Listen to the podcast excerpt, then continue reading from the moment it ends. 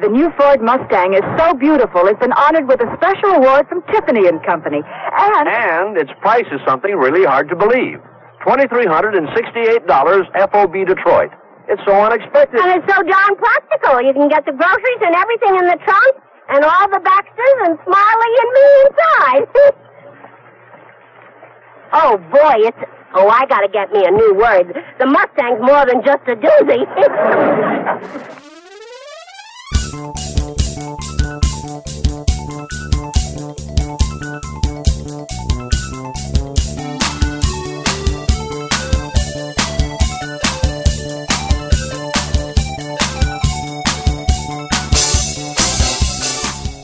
well, well. Here we are once again. The gruesome twosome of Saturday night movie sleepover. coming down, coming at you. it's our um, we're gonna start wrestling our wrestling names. Um, we should come up with wrestling names. That would be really fun. Having um, you know, uh, Mean Dion, Blake the Animal, Jay the Animal Blake, or um, I don't know. We'd have to come up. Maybe people can submit. Or is, that, or is, is that just a bad idea to ask people to start naming wrestling names? Like you know, it could be ridicule. Yeah. Don't submit. yeah, don't don't do that. Um, so we're back again. It's been very exciting the past couple weeks. Summer back to school. Back to school. Yeah, summer summer is officially over. Ended. And we have a perfect back to school movie today. perfect back to school for, for all those kids who are ready the night before they uh they're going you know it's like that la- it's that sunday night they don't want to go to bed they can't sleep. Mom's like i got a perfect uh, you know sunday night disney movie for you We're going way down the alley. 1968 50 years. yeah it's the 50th anniversary this october. It's This funny. day. this, this very day. Um, this is the kind of movie where it's like um, you know when you have your friends sleep over and you want to show your friend something, you can tell your friend ain't interested. and then for the whole time, you're like suggesting, like, you know, your friend wants to watch Star Wars. but you want to Yeah. watch, like, um, Flash Well, Gordon. there's. I think there's a misnomer about me. yeah. I, I've, I've found this trend. I think with some people, I think you might feel this way because of the way I react to some of the movies you bring up. I know our friend Aaron is under this uh, assumption that I don't like animated movies. And I think you at one point were like, well, you don't really like westerns. And the truth is, I like all kinds of movies. I just judge them all equally. Yeah, you don't, you don't, you don't categorize. I mean, right? I collect animation art, so I mean, I have to like animation. What was the some idea? Wh- who, Because that wasn't me who said that you didn't like animation. I don't remember. No, not animation. I think you were like, well, you I don't really I like remember the westerns. westerns. Yeah, we were talking Aaron, about my friend Aaron thinks I don't like animated movies, and it's like, no, I just like I just don't like every Pixar movie that comes out because it's a Pixar movie. Do you see the? Like, I don't um, like any movie. Be- I don't like every movie just any movie just because it's part of a particular genre. Yeah. You know what I mean? Like I, even though I'm kind of uh, labeled a horror guy, that kind of just started because when we were in college, I think it was a bit of a rebellious thing, and Yeah. I, and I think that in the late '90s, even though Scream had been popular, horror for the most part, especially in an art school setting, art film. Film like a like a, really arty film school program like we were in, like horror needed some championing. No, I completely agree with you. Yeah, You know I mean, I mean, so I, we I, I, I was ready to take that flag, that torch, and you were going to run with it. The But it- baton. but there's way more horror movies that I don't like than I do like. Yeah. Uh, so I think the, you know, Dion is partial to like these these gritty seventies crime movies. Um, that's not the only thing he likes, and I think the only and I I like them too. The only thing is that like to me they're not like my go to to want to talk about on this Yeah. show. It doesn't mean I don't like them. Like I love taking it one one two three when we did it. Who doesn't? I like it. like I like Bullitt. I mean, Yeah. this is not the seventies, but uh, yeah, I like the Dirty Harry films. I just You love uh, Maud. you know, to me, it's just uh, It's not your it's go-to. not, it's not the first thing that comes to mind when it comes to this show. or sleepover. yeah, yeah, Yeah. yeah. Like I didn't rent these kinds of movies with my friends. Yeah. I watched them either on my own or with my parents. And it's just it's a different vibe for me.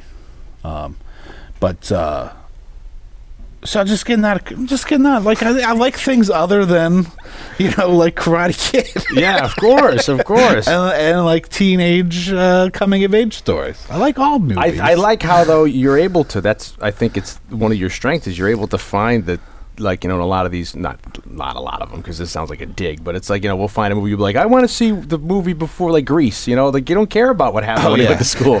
So I want to see. a The, movie. I want to see what happened during, when they're singing about Summer Lovin'. I want to see the summer before. Yeah, you want to see the you want to see the. Uh, I'm a romantic Yeah, you, you want to see the what do you call it? You want to see the uh, uh, the courting, you know, Yeah. the courtship of it all. I think a good summer love movie is, uh, you know, I've I, I've had one in, in the in the in the I've filed it away as as a script I'd like to write someday. Not the prequel to Grease, but like a a summer love type movie. I like all kinds of movies. Yeah, yeah. including.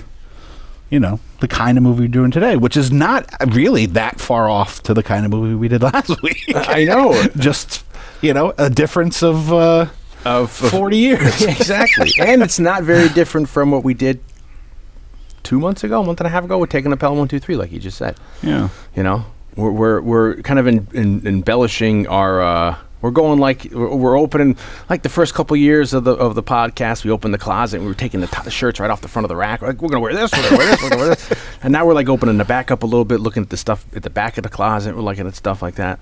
So, um, I, I I meant only because uh, you know I've been so excited to do this for so very long, you know. And you're like, yeah, it's good, okay, you know, we can get to it, you know, sure, you know. Yeah, yeah. You You know? know, it's. Uh, I think That was the analogy of me, like you know, with the video. Like, you, you sure you don't want to watch this? No, no, come on, let's watch. Put the other one in. I think I would be really interested to see what people who see this movie now for the first time, what they'd think of it, Yeah, because it's it's an interesting film from a dramatic standpoint and from a time period standpoint.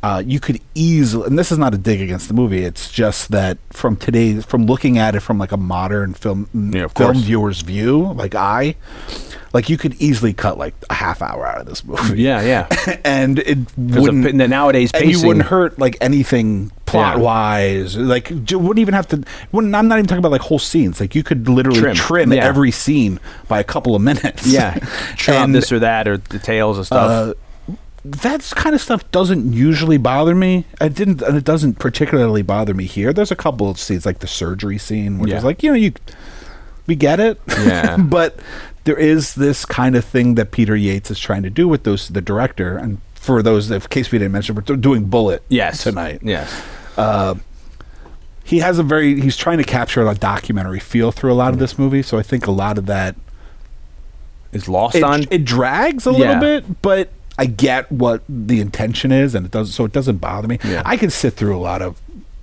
things that most people would find boring i'm not saying that most people would find this movie boring but like pacing is not a huge issue for me. like I'm Yeah. perfectly content with something that's slowly paced.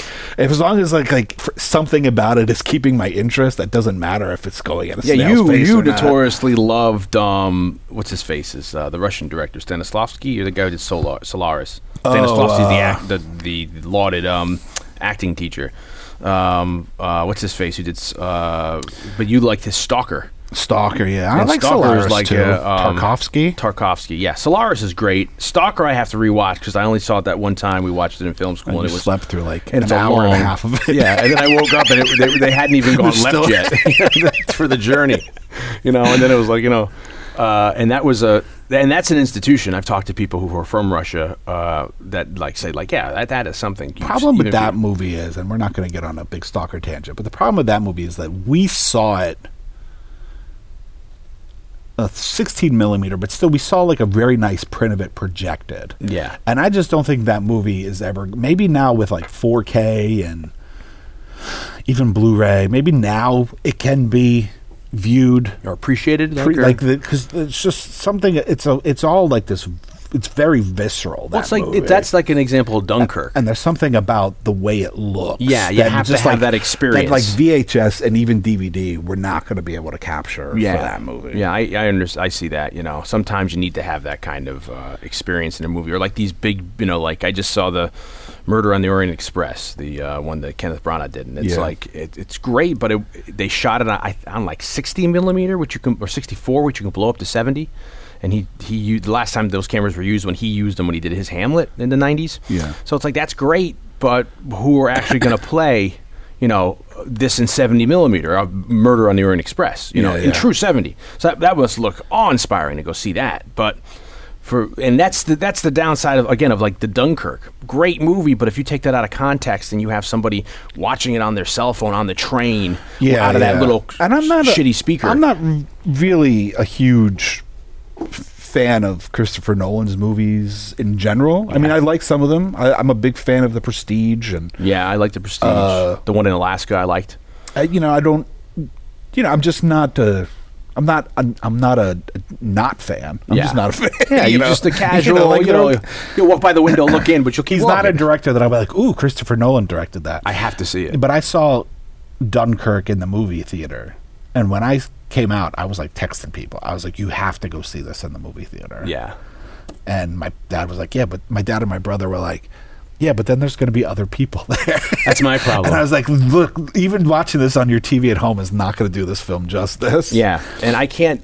Um, um, I missed it when it was in the theater, and then they did a revival of it around Christmas time. So I went on a weekend by myself to the Palisades, which I hadn't been to the Palisades Oh, yeah. Mall in so long because remember Our they have an IMAX up there. ground. Yeah, and that, that's about twenty minutes from me. So I went up there by myself on a matinee on a Sunday and saw it in IMAX, and I was two people in the th- in this uh, theater. Yeah, when I saw it, I think I might have been by myself. No. I saw it when I was uh, in L.A. Yeah. at an ArcLight theater there, and I, I think I might have been the only person in the audience. and then also the night before I had some family drama go on, so I was very into like my grandfather was in World War II and was in the Italian North Africa and the Italian campaigns, so I had a lot of that going on. So when I saw it that Sunday, I brought all that emotional baggage with me, so it was Yeah, so much yeah. more visceral and surreal. So point is, it's hard sometimes to see these kind of movies that that are you know you have to be seen a certain way, and then nowadays for the past I'd say what twenty years, attention spans are there's none. You know, like you know you could you could probably uh, if you look at critically like a lot of movies like Hitchcock or certain movies, you could probably you know see that the pacing is too much nowadays, like a Casablanca, because people's tastes nowadays, the popular you know the the the cinema audience that are digesting these movies, they want quick, quick, you know. I think you're right for a certain section of the audience. I think there Like will the popcorn, uh, you know, I think there are people probably, and I'm being, you know, I'm presuming, but I'm, I would imagine that there's a certain young f- faction of a movie going audience that, yeah, but the, you know, like these movies, the kinds of movies we're talking about may have never been intended for people of that age group. You know what I mean? So I think, I, you know, I'm kind of split. I think that in a large, in a big way, yeah, people are idiots. Yeah. you know, on on a on a in a very general sense. But then at the same time, I also am of the mind of like you can't underestimate an audience. oh, of course, yeah, And I think that if you have a movie that's slow paced, but genuinely good, people like I think people there's a I think there's a bigger section of the audience than either one of us probably would give them credit for that would just become emotionally involved Yeah. and be able to go with it. It's a tough thing because it, things media and movies and filmmaking and the way we watch movies and and everything it's just it's so drastically different from even when we were kids. Yeah, you know, that's the. This is an area where I think, kind of like if, if what you're saying is you could you can get the in any audience if in, if they're in the right mood they can watch anything and appreciate anything and and you know if they get invested in the character or the movie no matter what happens even if it's a slow burner they'll stay interested. Yeah, I mean, I think a good movie is a good movie. And- Yeah. and, I, and, I, and when I say a good movie, I don't necessarily just mean like cin- like cinema cinematic art. Yeah. I mean something that like I was just watching uh, a movie. I, I as I get older, I start to appreciate and recognize the kinds of movies that are the movies that I'll watch anytime they're on, or I can put in anytime and enjoy it. And they're not, for the most part, they're not heavy films dramatically. They're not, you know, like I said, quote unquote cinematic art. They're the kind of they're like you know the comfort the ones that we want to make. Or Yeah, but you know, like so to me it's like it's a lot of music related movies, but like for instance, I was just watching and here's a movie that nobody ever talks about or I've never heard anybody talk about and I could I could watch this movie all, every day. It's called Here Comes the Boom with Kevin James. And it's with Kevin James and Henry Winkler and Salma Hayek. And uh, the gist is that uh, they're teachers and uh, Henry Winkler's the music teacher. Yeah. And they're going to cut the mu- music program. And he's about to have a kid. And Kevin James kind of steps up to the plate and says, Well, like, what if we find him the money? I mean, there's more to it than that. And to find the money, he becomes, uh, when they realize that they can't actually raise the money in conventional ways, he become he decides to become a mixed martial arts like UFC fighter. Oh yeah, okay. And he actually like, f- and then it it, it, it kind of has a turn for the end. It looks ca- from the previews. It looks serious. Like it's actually like There's you know like it's a know, turn. Like it becomes like a Rocky. Like I'm li- like you're you know, loving like, it. I literally like I laugh at that. Mo- I laugh when I watch that movie at the time. I'm like plays me like a fiddle. That Yeah. movie. I get all teared up. Uh, you know, or just like for instance, Blade. Uh, not Blade. De- Deadpool two. I just watched. Yeah. for the first time. Uh, and I wasn't a huge fan of the first one. I liked it just fine, but I wasn't like, oh, Deadpool, like an R-rated. To me, I don't t- tend to get drawn to superhero movies that are comedic. Yeah, I'm the same way. You know, like I like my super, like I like Ragnar, like Thor Ragnarok, but I don't like it as much as most people because most people kind of really enjoy like the fun, campy, Yeah. com- comedic aspect of Yeah. that movie that I'm just not that into. So I like the first Blade. Uh, I don't know why I keep on saying Blade. I like the blades.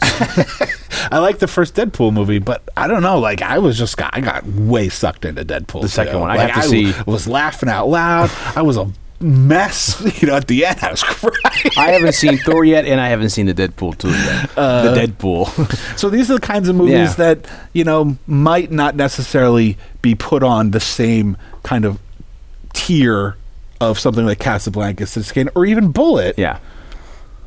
But to me, they're good movies because, at least for me as a viewer, like they work. yeah. you know, like I'm, I get emotionally invested. They they do they accomplish their The purpose, escapism. which is to entertain me, but also to, uh, you know, have some kind of effect on me. You Yeah. know, like it, it plays on my emotions in a way that you know good drama can. And even though these movies aren't necessarily considered quote unquote good by conventional standards, they they work. And so I think if you had a movie that is slow as shit, but it's a good movie, People will be into it. I think people would be into it.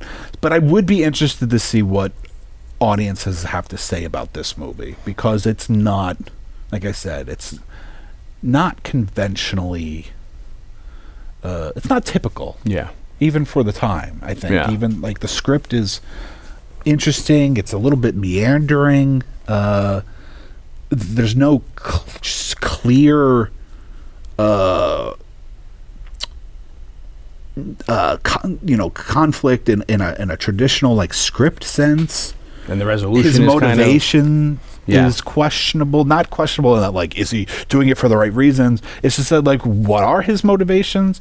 I, th- I was reading something where the guy was arguing about how like it, there's not you know it's not he's not doing it because of a, of the love story, which there is a bit of a love story. He's not doing it for this. He's not doing it for that. And to me, like I don't th- like. It doesn't bother me that it's not like a spoon fed uh, formula script That we're used you to, know, th- you know the kind of conflict that he's emotionally invested in, and that's why he's fighting so hard. You could argue that like the younger guy on his team gets shot and he feels responsible and that's why he's but it's never really clear to me the fact that he's a police officer and he's doing it because it's his duty and it's what's right is enough of a motivation Yeah, to, to be all right.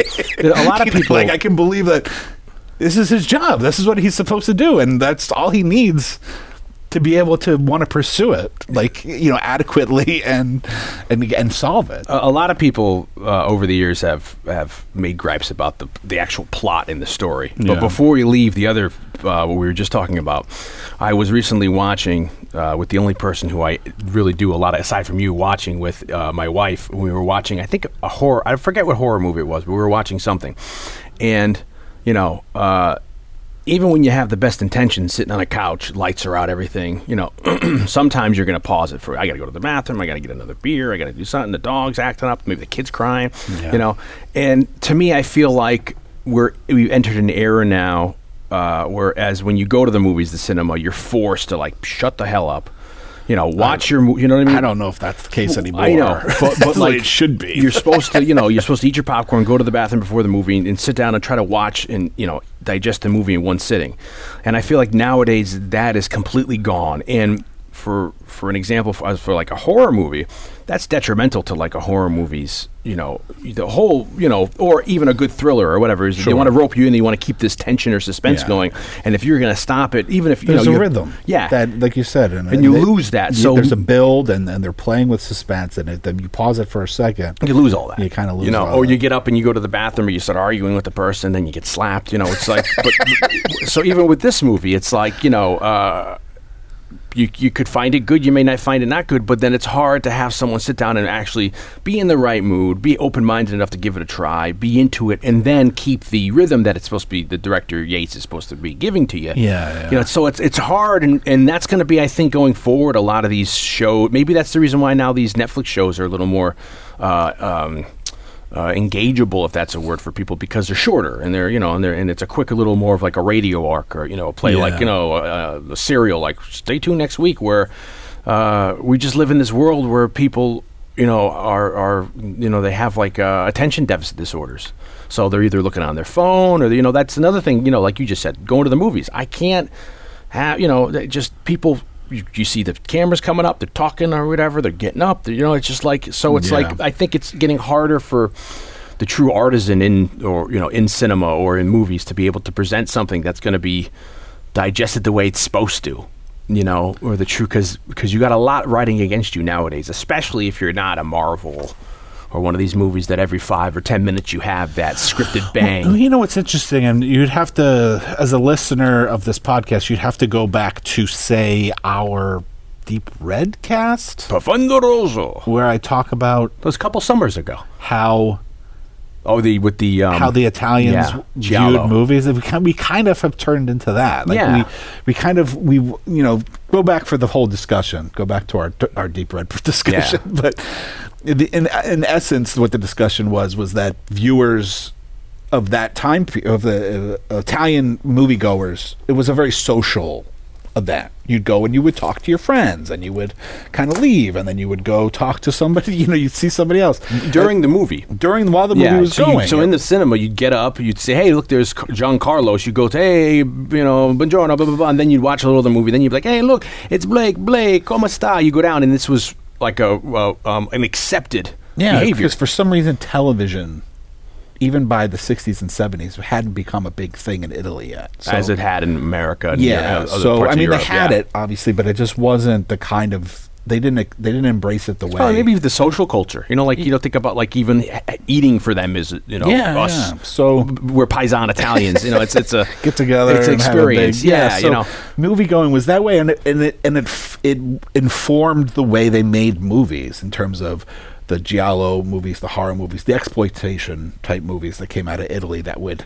have these Those where, like- westerns where and- like yeah. perhaps plot wasn't necessarily as important or it was sim- more simple simplified so that you could follow it without paying attention that much or it just didn't matter at all and then they would hit you with either like nudity or gore or violence because they, they wanted to- soundtrack. they wanted to draw you back Yeah, into and it the would work. movie. People would stop talking, watch like someone get killed on the screen in an Argento movie, or someone gets shot in a Leone movie, and then go back to that weird plot. in some way it's like we because of social media and just the way we view things now. i feel like we've gotten we've become more that Yeah. and maybe movies going forward will need to be more that way to be kind of successful they'll need to be a little more uh, like gomless, or kind of like just like pe- pedestrian. well, not pedestrian, but they'll need to have s- moments that will exploit those kinds of things to draw us back. Yeah, in, yeah. You know, the way,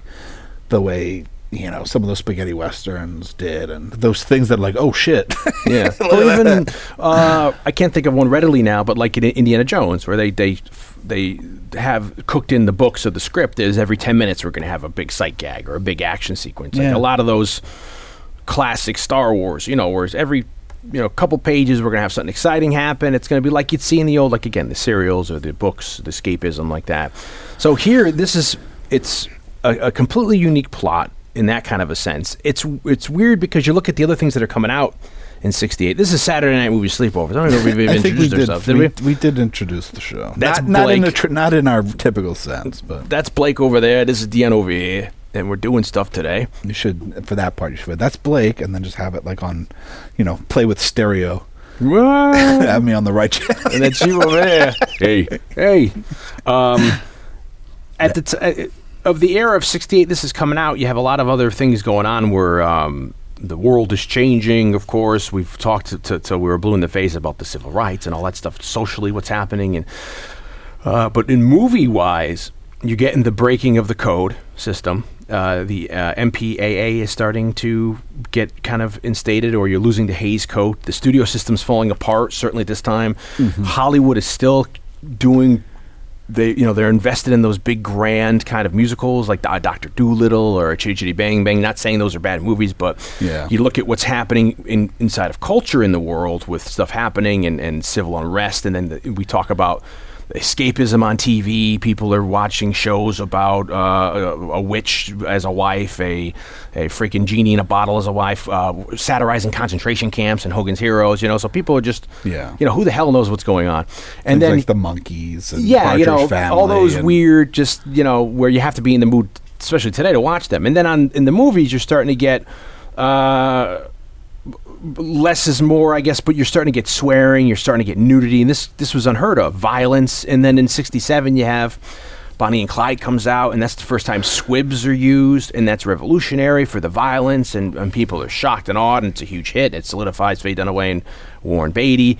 This movie comes out the next year, '68, and uh, we talked a little bit about it. Like there there was an emphasis on realism and doing things like in a documentary style point of view and all that, and this was kind of new for people and um, there's a lot of ways you can explore that in here and then this beginning an archetype which we've certainly talked about tons of times already on the cast where Yeah. this lent itself to becoming um, you know for police Dirty Harry you know car uh, movies in the 70s or the action movie arc or the thriller uh, vigilante arc or the police cop arc that you Well, see I, you know. I think you you you've hit on a point that's very important, which is that like the late '60s is a time where like the tides are turning, things are changing, not just socially, politically, you know, throughout the country, but the film, the you know, the film industry, and you're you're starting to get things like independent cinema, John Cassavetes, Yeah. and then you start getting things like Easy Rider and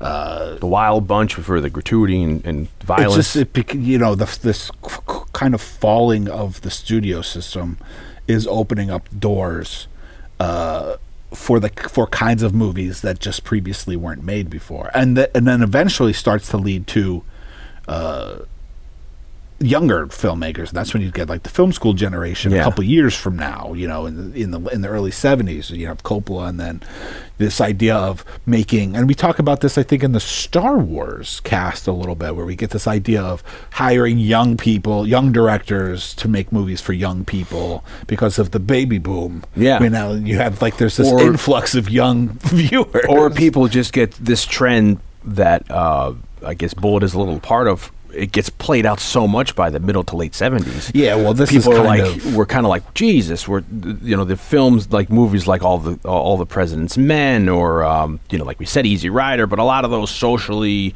conscious, pointing the fingers at you know cinema or, or at society, what you're doing wrong.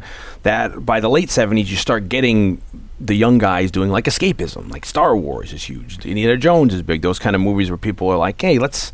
Let's just sit back yeah. and just you know get a popcorn and watch it with the kids, and then I have to worry about like me coming out feeling like an asshole because you know the world we're in or whatever, you know.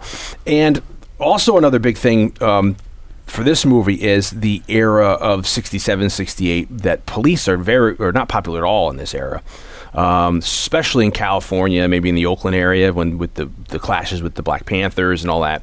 And you have, which is a point that we've touched upon um, hugely. If you go back to the, our Randy Jurgensen interviews of him being a cop in that era, saying like police were on the front lines, and for people in certain uh, neighborhoods or, or certain cities and areas the the police represented the man, quote unquote, the authority figure. So whatever was going on politically or in the papers or the unrest, it trickled down to this guy on the street is the one telling you not to do this, not to do that. So because of that, and because of um, you know racism against uh, you know I say African Americans and stuff, and and certainly in the South with all that you know the civil rights movements, you know police are viewed as almost like the enemy. So it is in '68. You do have movies where uh, you have Dragnet comes back on TV. It's, it's called Drag, Dragnet. I think it's called 1968 or maybe 1967 is the. And I think that might be a case where every year it's different. Dragnet 1968, Dragnet 1969, Yeah, yeah. but it's Jack Like Webb. Match Game? Yeah, exactly. but you have Jack Webb coming in. He brings uh, Harry Morgan, and they start doing Dragnet again, and that's very popular. The, the straight procedural, but also uh, of the era, you start getting cop movies that are, you know, there's a movie that comes out the same year as this called The Detective from 1968, which I, when we did the Dirty Harry podcast, kept calling it Tony Rome. They're both Frank Sinatra movies. Frank Sinatra is the lead in Tony Rome, and but he's the movie here, The Detective, and that takes place in New York. And uh, I rewatched that prior for this cast, and very, very controversial. It's off a book, uh, Detective I forget his first name, Leland, but it's, it has to do with like uh, homosexuality. And the, the F word, fag, is used every other minute. The p- people, it's all about like the uh, gays are being killed and, you know, what's wrong with me? Am I going to go become a gay quote? You know, it's like, so it's Yeah, like, yeah. and it's like stuff where like nowadays you're like, wow, like this is, you know, how it's, how it's being handled it's very like, you know, it's very hard for some audiences to watch. But that movie still has the flair of that 60s kind of big studio feel. You know what I mean? Like, how they don't know really how to sell it. Frank Sinatra is, uh, you know, Leland, and he's a cop in a hard world. You know what I mean? You know?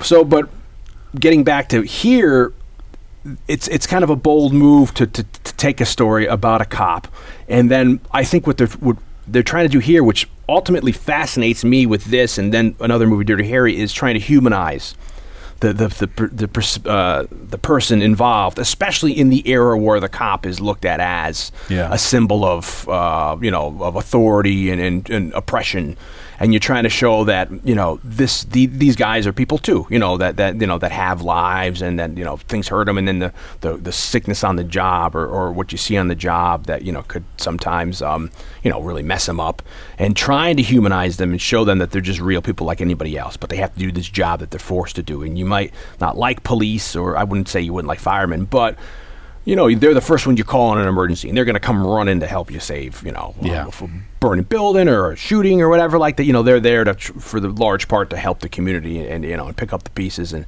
try to help an emergency situation. So it was it's it's hard in the era of '68 to see that come out and do a pro cop movie in that sense without it being cynical or you know or showing him you know maybe using the N word or you know this kind of a thing and, and have it be quote unquote real. And that's where it gets into now the pacing of the movie where it's nowadays it's like, well, you can kind of see where they're going with things like the surgery scene. It's the first time, believe it or not, a lot of this is seen this way, using non actors in such a way. They're just using the people in the environment. Do what you do naturally. We're just going to record it. Yeah, you I mean, yeah, it's kind of implying that, you know, for, for all the hospital stuff, like they didn't cast actors to play doctors and nurses. They just had doctors and nurses do what they do. Yeah. in the movie. Yeah, and that same thing with ambulance drivers in the movie, and, and at the end, you know, the, the airport people. It's just like you know, so that they can feel like you're you're just. There was a conscious effort for the camera with Yates, particularly, which I find fascinating, even more than I already did in the movie when researching this, is that like he wanted to use very long lenses. He's trying to stay sometimes in some situations very far out, and Yeah. then you're zooming in so that you don't feel like you're you're a character in the scene, but you're an, a, a passive observer. You're witnessing it all as you would like someone, you know, like uh, yeah. watching from afar. I think it's successful. Uh, that approach. There was, we watched a documentary. Unfortunately, I can't recall the name of it. I don't know what it was. but we watched a documentary when we were in film school, and the idea was, and I believe she was a, to my recollection, she was a female filmmaker, but might have not been female. But the uh, she, this filmmaker was accustomed to doing like National Geographic type documentaries where you're observing like wildlife in their habitat. And they made this documentary about this group of kids on like the streets of LA or San Francisco or something. And it was just this group of teenagers that were homeless, that had run away from home. And they were just. And it, the, it's really, they shot it all from like long lenses, so they Yeah. weren't up in their face, and they just kind of observed the this group of kids and and the way they lived from a distance. And there's something about this movie, especially, for instance, like the date scene when they go to the the oh, restaurant, Oh, yeah. the jazz club, and it's all shot from like no dialogue, and it's a it's a and, and that for Yates is kind of his one one or two of his favorite scenes in the movie. That Yeah. where it's just it's just setting a mood, and that's an interesting point where that's the date scene to me. A lot of these movies from the '60s and early '70s feel dated, dated, dated, and you have to watch them. Like say with the music, sometimes you get a movie where it's like it's a period movie, but at the beginning there's like a folk song during the credits. you know, by like Paul Or Williams or John Denver. or you get something you know fro- like but Like, like you know- and the Sundance Kid, where there's like this musical Yeah, interlude. raindrops keep falling on my or even the movie we love seconds frankenheimer in the middle of Yeah. that they go to monterey is it monterey they go to some the jazz festival or something and Well, then they go to some wine festival. yeah and there's this huge like montage in the movie where it's like there's a i forget what the song is but it's like very it feels very out of place Even in the context Rider has Yeah. a moment like that in the in the cemetery. and it's yeah where they're tripping out on, in, Yeah. in the new orleans cemetery Just like cut out of it and just enjoy. yeah, and go balls crazy, naked, running around. And they're like they have fla- they're having flashes and visuals. But in this movie, it's like this to me doesn't feel dated because of that scene where it's setting up, you know, the relationship of them, and you know, and then just having a night out on a Friday night. It you know, certainly doesn't seem as dated as it could. yeah, that's what I, Like, that's this movie could have been made ten years later. Yeah. and I wouldn't have known the difference. And, uh, if you were like, this movie was made in 1978, I'd been like, all Oh yeah, yeah. I mean, aside from the cars and some of the procedural stuff, you know, and maybe seeing an ambulance that's you know older in the movie than it should be. Like you know, a lot of the the, the wardrobe, certainly all that is very contemporary. You know, nowadays, uh, as we can talk about, like his outfit in this movie, people still wear. You know, and it's kind of, you know, it becomes always I'd a wear legend. it if I could pull it off. Yeah, I would too. I don't know why you don't wear it. I, you know, I was saying that to myself, you know, when I was, but I really got to start, you know, uh, putting money towards my obsessions and uh, start buying things like that and wearing stuff like that. But it's like, you know, the outfits um, in this movie, and there's a great website that uh, I've just dis- uh, stumbled on that I'm absolutely in love with, and it's called. Um, the website is called uh, BAMF Style. So it's Badass Motherfucker Style. And it's uh, BAMFstyle.com. And every week they profile a new look and they do everything. They, so they do a lot of McQueen, a lot of Eastwood, but they'll do Cary Grant from like, you know, To Catch a Thief, or they'll do Jimmy Stewart from. And it, it's a guy who is not a fashion. He says he's not a fashion. He's just interested in the style. But they break down.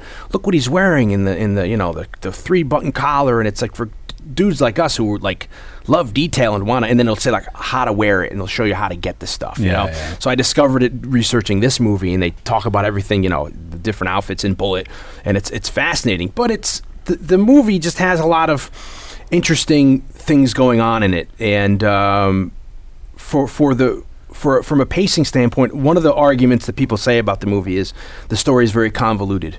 And uh, if you're not paying attention, or sometimes you'll say like best car chase scene in history, but the movie itself is blah, you know. Yeah, yeah. And I've always kind of felt like you know, yeah, it is a convoluted story, and um, I can, yeah, I can see people that, having that, that problems. point of view. Yeah. but it doesn't bother Well, me. Well, yeah, in this pa- It's, it's not spoon fed to you, and there's things about it that like I we can talk about that like I don't know. What it, what the implication is, or what it's what's- ambiguous. What's certain? No, there's Yeah. you know something very specific that, uh, and I've seen this movie. I don't know how many, like a bunch of times. Yeah. But uh, that doesn't it doesn't bother me about it. Well, on this know. past viewing, uh, maybe it's because of all the darn research. I probably, since I, I'm a huge Steve McQueen fan, I probably did the most research that I ever needed to do.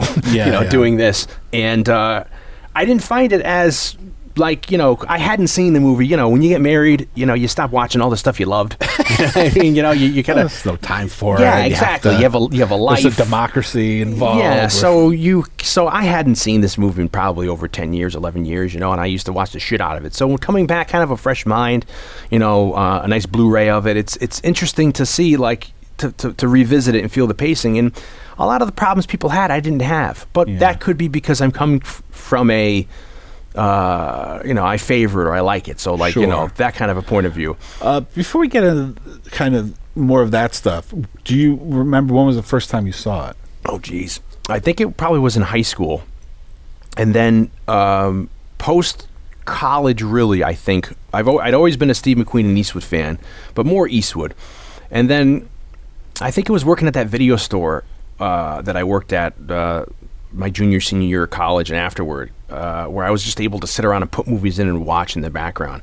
We had uh, a bunch of Steve McQueen's movies, so I was just putting stuff in, and I really fell in love with this movie. And this movie, at the time, uh, ended up turning into something that I'll talk about at the end of the podcast because I'm going to make a big announcement um, about what's happening with me that I've been kind of trying to tease in the past other uh, podcasts. But um, it was kind of the emphasis that got me going, where I, I, I became fascinated with the idea of I've always loved Dirty Harry, f- probably since middle school. This movie I found a little later, and then I really took it seriously probably after college, and I love the idea of the the I'm going off on a tangent wh- what you just originally asked me but it's like they they to me they inhabit the same world. It's Warner Brothers so it has a particular style of look. Uh, it shares the same soundtrack Lalo Schifrin.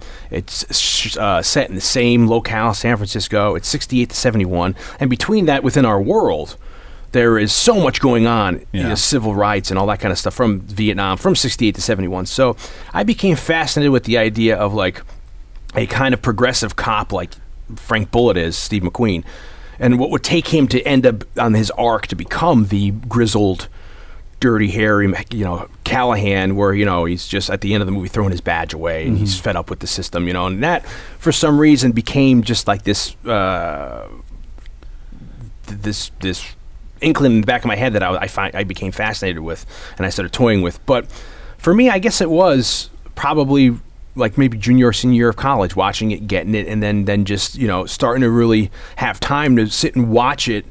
And you know, if I'm if I'm at the video store, say, and I'm ringing somebody out, and I look back up, and then I'm able to watch something from a different point of view, and like, oh, you know, and then, pick up the subtlety. Yeah. And then I think after college, reading a bio of McQueen was the first thing to jumpstart me into reading. And now, like I read uh, ferociously, I can't retain any of it, but I try to read as much as I can because I never was a reader growing up per se. Yeah. I read comic books, but not novels. And now I'm trying to make up for all the stuff I didn't, you know, for that 15 years I wasn't doing what I should have been doing, work Yeah, and yeah. stuff. So I try to go back and read stuff we were supposed to read at school and all that. So that kind of kickstarted that, and I just became fascinated with the story of McQueen, and then this, which you could probably say is his most famous movie, I guess. I guess, yeah. For you know me, for me, I, I've never been an Eastwood fan. Yeah, Not even. I remember there was like a big Eastwood fest on some channel. T- My- TBS. and my brother was like, "Oh, you know, got the Eastwood fest." I was like, "I don't like Eastwood." He's like, "How could you not like Eastwood?" I'm like, "I don't know. I like some of Eastwood's movies. I like some of his his movies very much. Yeah. but I just never was a fan. Like, I would never."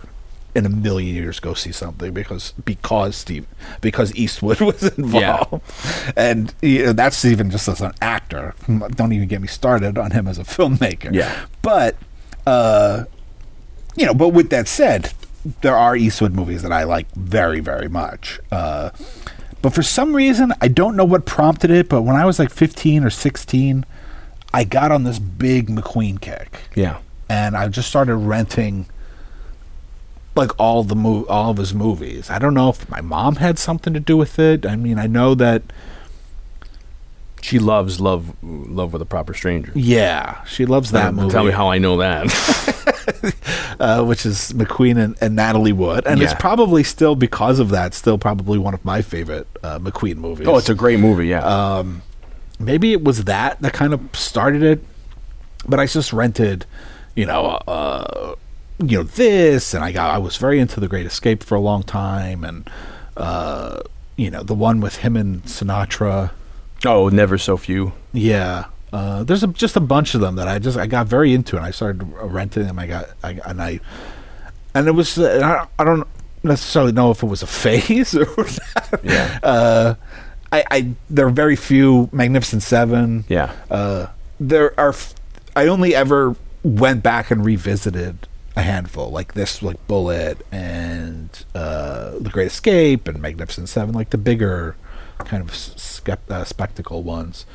Um, the And we- Getaway, We, did the co- we did the Towering Inferno. Towering Inferno on here, which, which was that one was somehow it slipped by me. I don't think I had seen that before. We, Oh, yeah. we did it on the show. But that also has Robert Vaughn in it and Don Gordon from this. Yeah, San Francisco too. yeah, so f- I don't know in some weird way, other than say you know like Stallone or maybe Van Damme at the time. This was like my first like movie star kick. Yeah. you know where I, I went and I just kind of got way into somebody. Uh, for for a short time, uh, re- revisited all their movies. Uh, never, you know, the thing with for me with McQueen is like the more I find out about him, you know, if you watch documentary or I never read the book that you read, but the more I find out about him, like I just like, man, he was probably a real asshole. Yeah, yeah, yeah. He's got a lot going on. We can talk a little So about his. For me, it's like I, You get that- that- that I puts you try, off. I try not to to learn too much. Yeah. because he just sounds like he was a total baby and an asshole in a lot of in a lot of ways. Yeah. and of course you're hearing it from, from you know you know it's all some of it's hearsay, but you're hearing it from people that knew him, and it's like, huh. Yeah, And it's because they're all- they're all talking like, oh, oh, Steve. yeah, And to me, it's like that just sounds like a real dick move. yeah. you know, he hit his wife. That's weird, uh, and stuff like that, and like uh, just you know disappearing on a film set for like two weeks. Just because like he felt like his character wasn't getting the kind of attention, this seems like a it seems like a very weird. Uh, he clearly had a lot of issues that when you find out more about him with his family and Yeah. his upbringing and stuff, that I think doesn't necessarily warrant that kind of behavior, but you can understand Yeah. where that kind of behavior might have been coming from. Could touch on a little that a little bit, but yeah, but the, this movie was big when I when I saw it. Like I said, when I was like 15, 16. This was uh, it was a real eye opener in in some ways. Uh, I'm not sure I had ever seen a movie like this movie before. Yeah. uh, I had seen it. I think for me, what's interesting about it, watching it now, because maybe when I was 15, 16, I couldn't have maybe uh, verbalized or, or put my finger on what was so different about it. But watching it now, this documentary stuff that we had kind of we've already kind of brought up, in in a way, it's it takes place in more than a day, so it's not necessarily like a day in a life of a detective, but it is kind of a slice of life kind of movie. Like we're just we're it's it really is feels almost real. yeah. It's like a. It's, I think it starts on a Friday and it ends on a Sunday, and it's just a, over the like a long weekend. It is And like then- just like a weekend for this guy. And then, you, like you said, you don't really get any kind of serious resolution of, you know, the bad guy getting the good guy, or the kid, you know, of you know the the immediate story is resolved. yeah. But then it, you're kind of left to be like, like almost like a snapshot of life, like at the end of the credits roll, like on a on a reality show. That's the end of it, and these people are obviously going to live on and do other things. But and the fact that it doesn't necessarily adhere to a typical dramatic structure of like a three act story. I mean, I think all that stuff is there. It's Yeah. just not as overt as I think we're used to seeing it as a as a moviegoer. The fact that like I said, like there's no like you killed my brother. yeah, yeah, I'm avenging somebody's death. I mean, in a way, you could argue that he's kind of he takes it more personally because someone on his team did get injured in the beginning of the movie, and and maybe that's why he's taking it so seriously. But for me, it's it's not that. It's like this is his job. yeah. He's you know he's a cop that wants to do the right thing, and. And I think like that's little- enough motivation for him to be. To me, that's even more being a hero. Yeah, or- or you know, little- like he's doing it out of duty, not out of some personal vendetta. yeah, and, and almost like a little pushback against that authority of the Robert Vaughn, you know, the, the elitism of that guy. Um, Yeah, but it's like it really is. I think what I fear some people might find boring about it is what I find interesting and unique about it. Yeah. this idea of we're just following this guy through this through this case Yeah. and how he's handling it. very little action in ter- and you know ex- except for the the chase the car the big car chase scene which is iconic and Yeah. then you know the The ending uh, at the, airport. ending which so like even he Yeah, obviously exactly. take, yeah, borrows so- from And then there's a hospital. There's a chase in the hospital. But all of but aside from that, it's very. but it's yeah. like out in these locations Yeah. in the real world. You know, there's a scene where he goes back to the scene of the crime, and you know the The hotel room. I the love hotel it. and he's just like looking around, and it's like he's just Being a cop. He's just being a cop. He's Yeah. putting things, trying to put things and that's together. a that's a scene where they're like Peter Yates, the director, told them, you know, this is what you're going to accomplish, but we set the room up so you don't know. And they go in and then they just tape him, tape him. They film him, you know, just reacting I'm to not stuff. sure a you know? scene like that would make it into a movie today. Not in that way, anyway. Yeah. it would be more of like you'd really maybe, Something- Maybe somebody else would be there, Yeah. and there was somebody. They Some would be- dialogue or there would be business, some you dialogue know. that would be explaining what's going on. Yeah. But it's really just like him looking at things. Yeah, but I mean, but then the the But it's important. Yeah, but and then the genius for me of him as an actor is he never really called himself an actor. He called himself a reactor. So he's one of these guys that certainly knew his limitations, and he would say like, you know, my acting, my range may not be deep, but I'm wide. Yeah. So he would know exactly, you know, he's like again, uh, like kind of like the Eastwood, where it's like, you know, I don't need to say a paragraph of dialogue here. I can convey that with a look. So you know, and, and he, with him it was always less is more, and he, and he there was a, uh, a Hitchcock quote that he loved that um, Hitch used to say something like, what the hell was it? He'd say that true drama involved doing nothing well, you know, and he loved that idea. So he, so for him, a lot of this, you know, like the idea in that room of him, like, kind of the shock of what happened, you know, like, like there's a lot of the scenes play in a certain way where it's, at least for me, I can I can kind of glean from it where it's like just okay, he's in the this for this example, he's in the hotel room and he's looking at like you know the, the the crime scene, what happened, and all that. But then also he's internalizing that like you know his friend was shot, and or like you said, his partner's shot, and this is messed up, and you know, and you you get a little more like later on. Uh, a sequence where I love at the end is when he gets onto the airplane. You know, and his just his eye movement of looking at everybody. He's trying to find. That's another situation where they're like, um, he didn't know what the guy. He doesn't really know what the guy looks like. Uh, that they're looking for at the end of this movie, but he's got to find someone who reacts a certain way. Yeah. So I love the idea of him like his eyes are bound. He's taking so much in. You know what I mean? And and the the, the stuff that's going on, and he I mean, you set up that life where he is the, the the character is you know he has a girlfriend, he has a life, you know he has a a, a, a, a social life. He's not the loner who just you know puts a gun in his mouth like Mel Gibson and you know Yeah, yeah. or Dirty Harry who just goes home and drinks a couple beers and goes to sleep like he had you know. So it's it's interesting that you see the the finesse, but then by the end of the movie, it's you know it, again the, the the quote unquote job is doing this to him, um, and he or the whole movie just played out in such a way, like we say, the realism. Like uh, Peter Yates, who, who was brought on because um, he did a movie called Robbery, uh, which I think was his take on the um, Great Train Robbery. And I think that was out in '67 or so. McQueen saw that, loved there's a car chase in it, so he brought uh, Yates on, and this was Yates' first American movie. His first American movie. Uh, in terms of, uh, he was a British, like Dion said, he was a British director. I think he's actually from Scotland. Yeah. but uh, Did a couple episodes of The Saint. but f- you know, other you know, me, I like to go back and then like to put in context Yeah. of like what else they've done. So he went on and did another film that Dion and I love a lot, the Friends of Eddie uh, Coyle. Which I mistakenly refer to as the Friends of Peter Boyle. He does a movie. I don't know if you've ever seen it. I like it a lot with Barbra Streisand called uh, "For Pete's Sake" in '74. He did uh, Mother Jugs and Speed. Yeah. The Deep, which is a classic. Yeah. Uh, uh, Breaking Away, which I just watched again recently, not for this, just uh, for chance. And then I think the biggest probably sleepover movie he's done was Krull yeah. in uh, Krull in, in 1983. K R U L L. K R U L L. Yeah. Yeah. Uh, but uh, I love, you know, it's, it's interesting when you.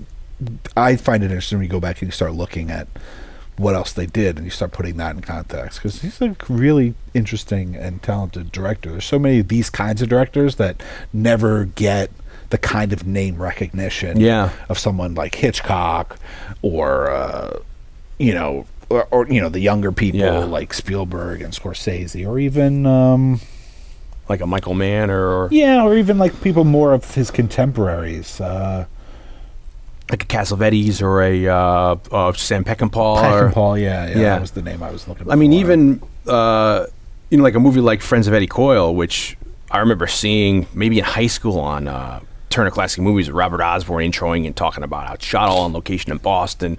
Mitchum learned a very good, hard Boston accent, like a like a certain community accent, and then that movie you can't see. Like it's not available on video or DVD at the time. It was probably out, of print on video. It hadn't been released on DVD, and that's another thing with Point Blank, which we brought up I think last week on last week's podcast, the Lee Marvin movie, which also um, has something to do with. I don't. Maybe Lalo did the soundtrack to that, but that's another movie that you know was nowhere to be found. Even though they did a remake, the Payback movie with uh, Mel Gibson, until I was on the list in the early odds to uh, get that movie released on DVD. They had like a, a petition list, and I put my name on it. You know, for Turner Classic Movies to get the thing released on DVD because Yeah. I'd see it on Turner. But like, so a lot of these movies you wouldn't like. Bullitt is iconic, and it probably was available in every format. But a lot of these people's other catalogs, Sure. you know, may not be. So then, you know, they're they're well known for maybe one movie, but you can't see the rest. Or you know, Yeah, even Don yeah. Siegel, you know, like Charley Varrick. I don't think it's still maybe in Blu-ray now, but you know, I try to find that on wide the widescreen version. Of that. You Yeah, can't. yeah. So it's hard to find. You know, and, and Yates had done a lot of TV commercials and TV work, and he, he came over here. This was his first American film, and it works on a lot of levels because. Uh, he comes over here and he doesn't have kind of like the same prejudices, say, um, you know, say uh, people who are from the United States have. And I mean by that is like not like against racially, but it's just like the idea of you can't do it this way. No one's ever done it this way. So it's Yeah. it's one of those idea of like the fish out of water. Well, it's uh, one of the reasons why I think I feel like a lot of people sh- would shoot in San Francisco, which became, I think, more common after this. yeah, this was San Francisco was hardly used, but yeah, but at this time they wanted to shoot in San Francisco. It was close enough to L.A., but it was far enough from L.A. that they could would not be bothered. Yeah, and there was a- by, by the studios and stuff. and the, there was a big gripe with that at the time because the studios he, McQueen had a six picture deal with Warner and this was going to be the first one and his he had made a company called Solar which was off of Solar Drive where he used to live at the time and this was going to be the first movie they did and they went for a budget for his price and Warner was like no we want for for what you want and what you want to do and bringing this guy Peter Yates in we want you to shoot it all in the studio backlots, and uh, that that that's the end of it. And at the time, really, the only thing that they were using the backlots for was like the episodic television.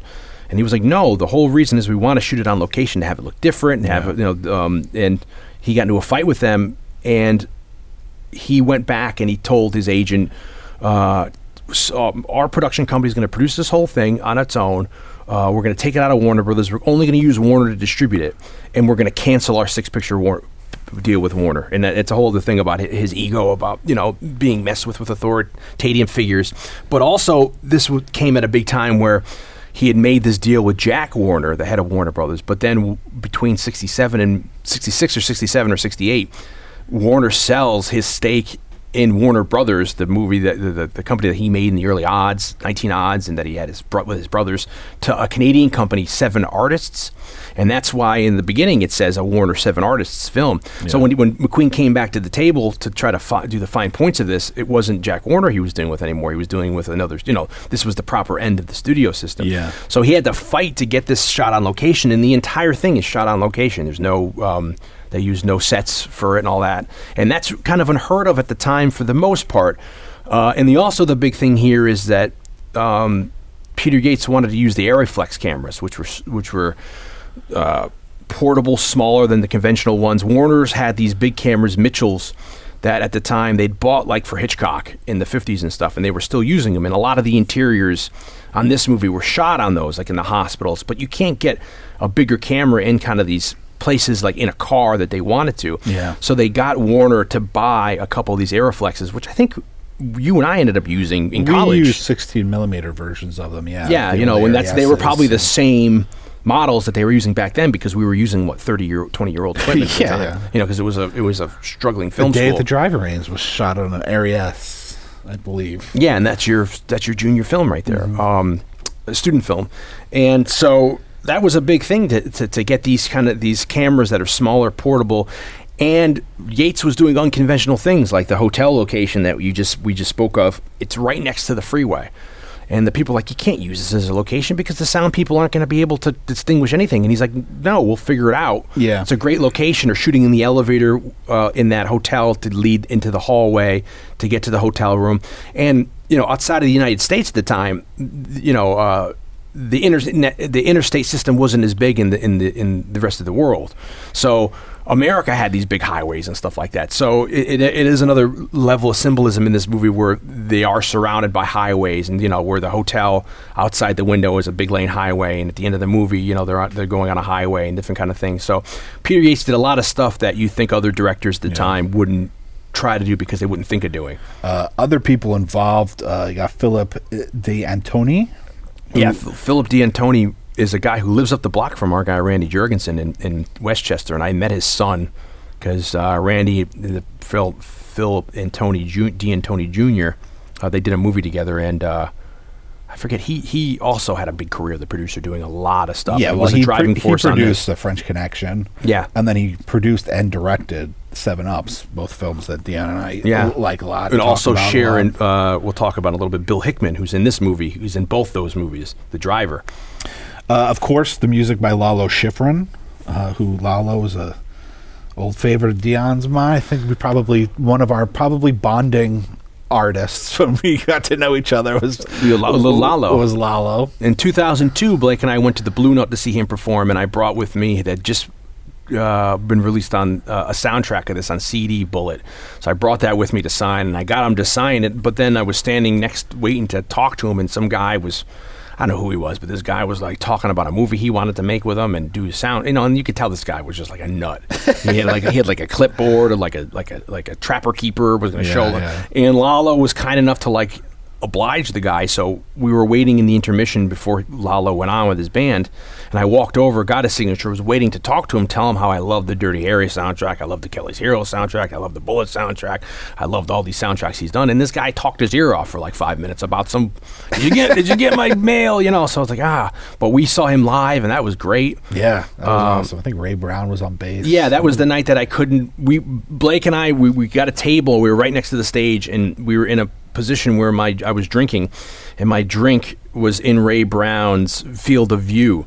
So every time he was soloing, you'd see his face. He was like, you know, solo, and he was looking at my glass. So I didn't want to grab my glass and like break his Yeah. concentration.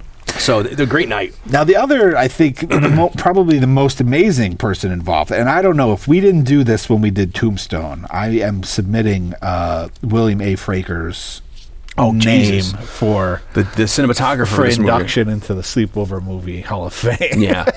uh, he he uncredited worked on a film that has a special place close to my heart, Incubus, with Yeah. William, with William Shatner, which was the first and maybe the only movie ever shot in Esperanto. Yeah, Esperanto.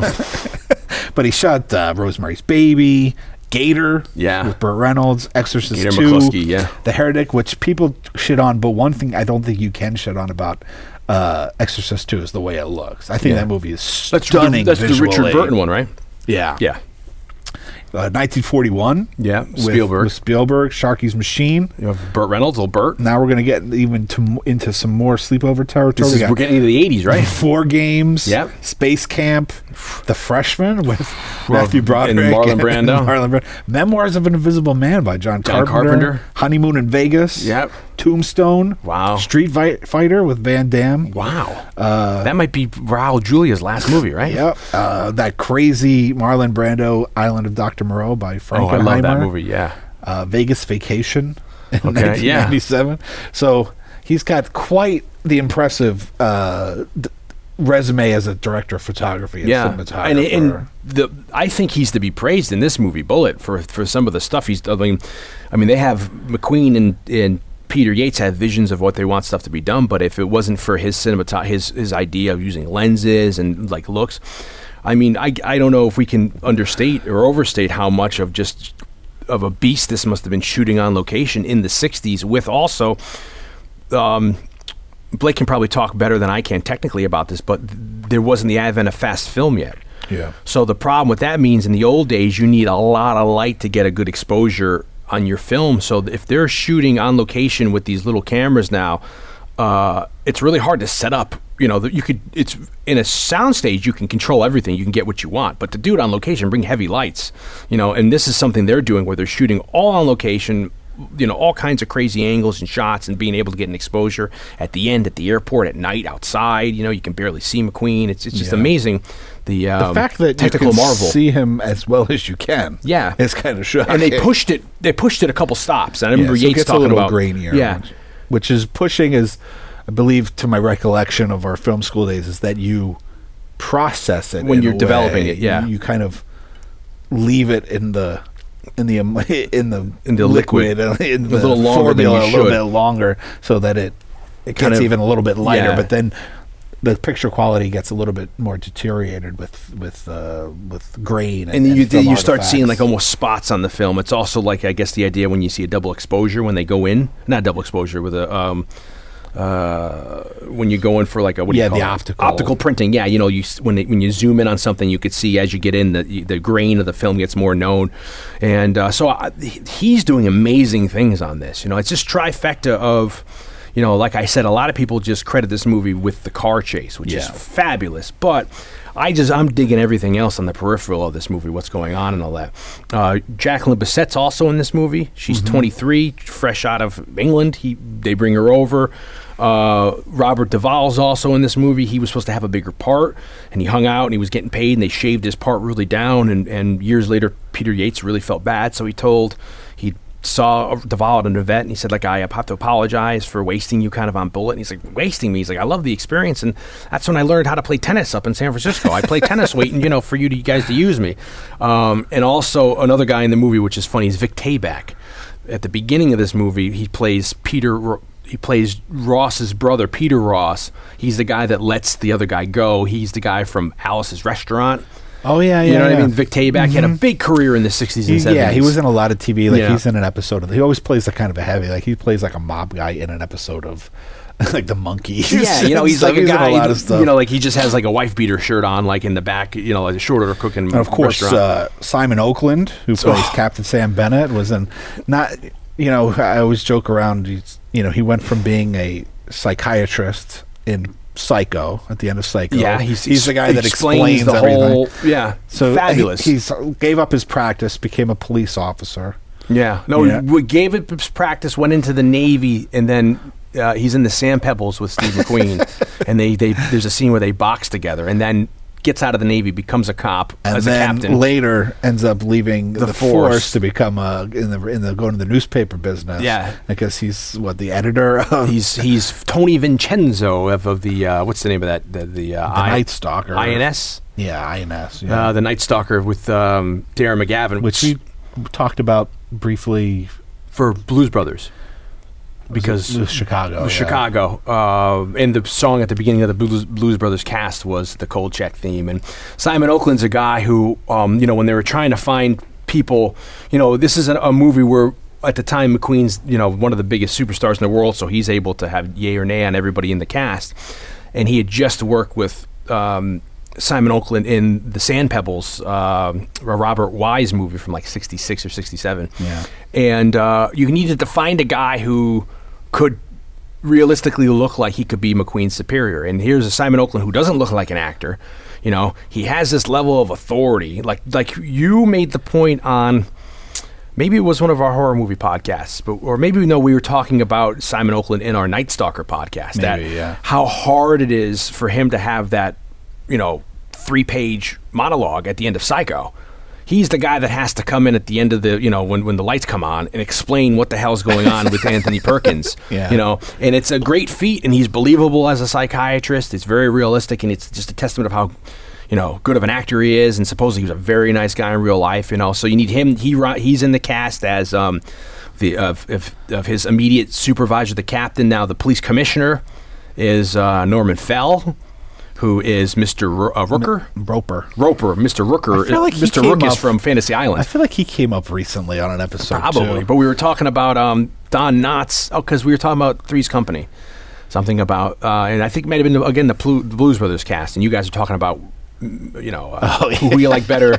Because then didn't they have a spin-off series? Mr. The Ropers, Ropers, the yeah. Ropers, and then they were replaced by Don Knotts as the. Uh, Now, do you do you recall there is but your first time you ever saw Don Fe- Norman Fell? there's a there's an actor in this movie that is in a previous episode of Saturday Night Movie Sleepovers. and not Robert Vaughn from Towering Inferno. No, no, Not no, Steve not, McQueen. not someone from Towering Inferno. Um, and then uh, who else is? Uh, and then you have the other guy. You're not talking about the um, uh, George Stanford Brown, the African American doctor. No, Okay, and then uh, not Bill Hickman. Ed Peck. Ed as Peck. Westcott, who I guess is a re- the reporter in the hospital. I didn't know what his name was when we guy watched the movie. with, with the, with the pipe, and he's Yeah, yeah. wants to get the picture. he when we were watching it, I was like, I was like, that guy's, I was like, shh. but he's in Willy Wonka.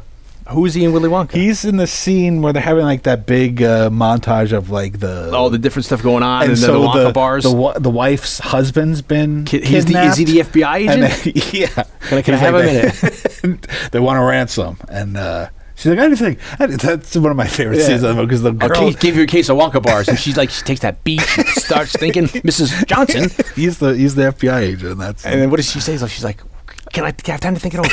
it's great, she's so that I don't know who that actress is, but she's so good in that. uh, and I think at the Anything. time we I'll knew who it was. anything. Yeah, except your your your bar Wonka or your your thingy Wonka bars. Uh, who else? I feel like there's more people we should talk about in this cast Well, because Jacqueline everybody. Bisset, I fell absolutely in love with in the Deep, Yes, yeah, she's great in this, and she's also which is also Peter Yates movie. um, she's also Robert Duvall and Herb appear in that movie, The Detective.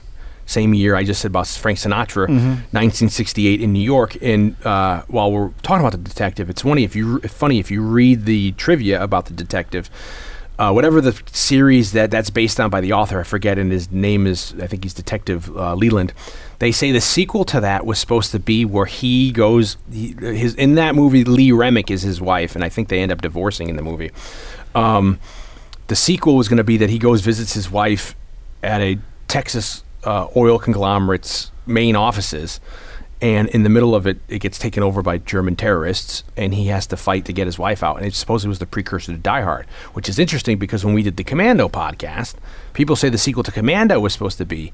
So I wonder if there's a if there's a connection between John Matrix and uh, Detective Leland, the Sinatra, because they say that since Sinatra owned the rights to that property, that when they came around to to getting ready to do Die Hard, they, part of his contract was his first he had right of refusal to play th- in any kind of iteration. So they had to offer Sinatra, who was in his late seventies at the time, John McClane. Yeah. And he said no. But so very odd trivia, which Blake and I always talk about, where you know could be or could not be true, but you know because it's you're reading it off secondhand off Oh, the there was also talk I recall when we did the Dirty Harry podcast that Sinatra was somehow Yeah, he had hurt his he'd hurt his hand doing something, and I forgot. I read recently what more plausible it was, but people were slagging him off that it was something like a sexual act or something. But he couldn't.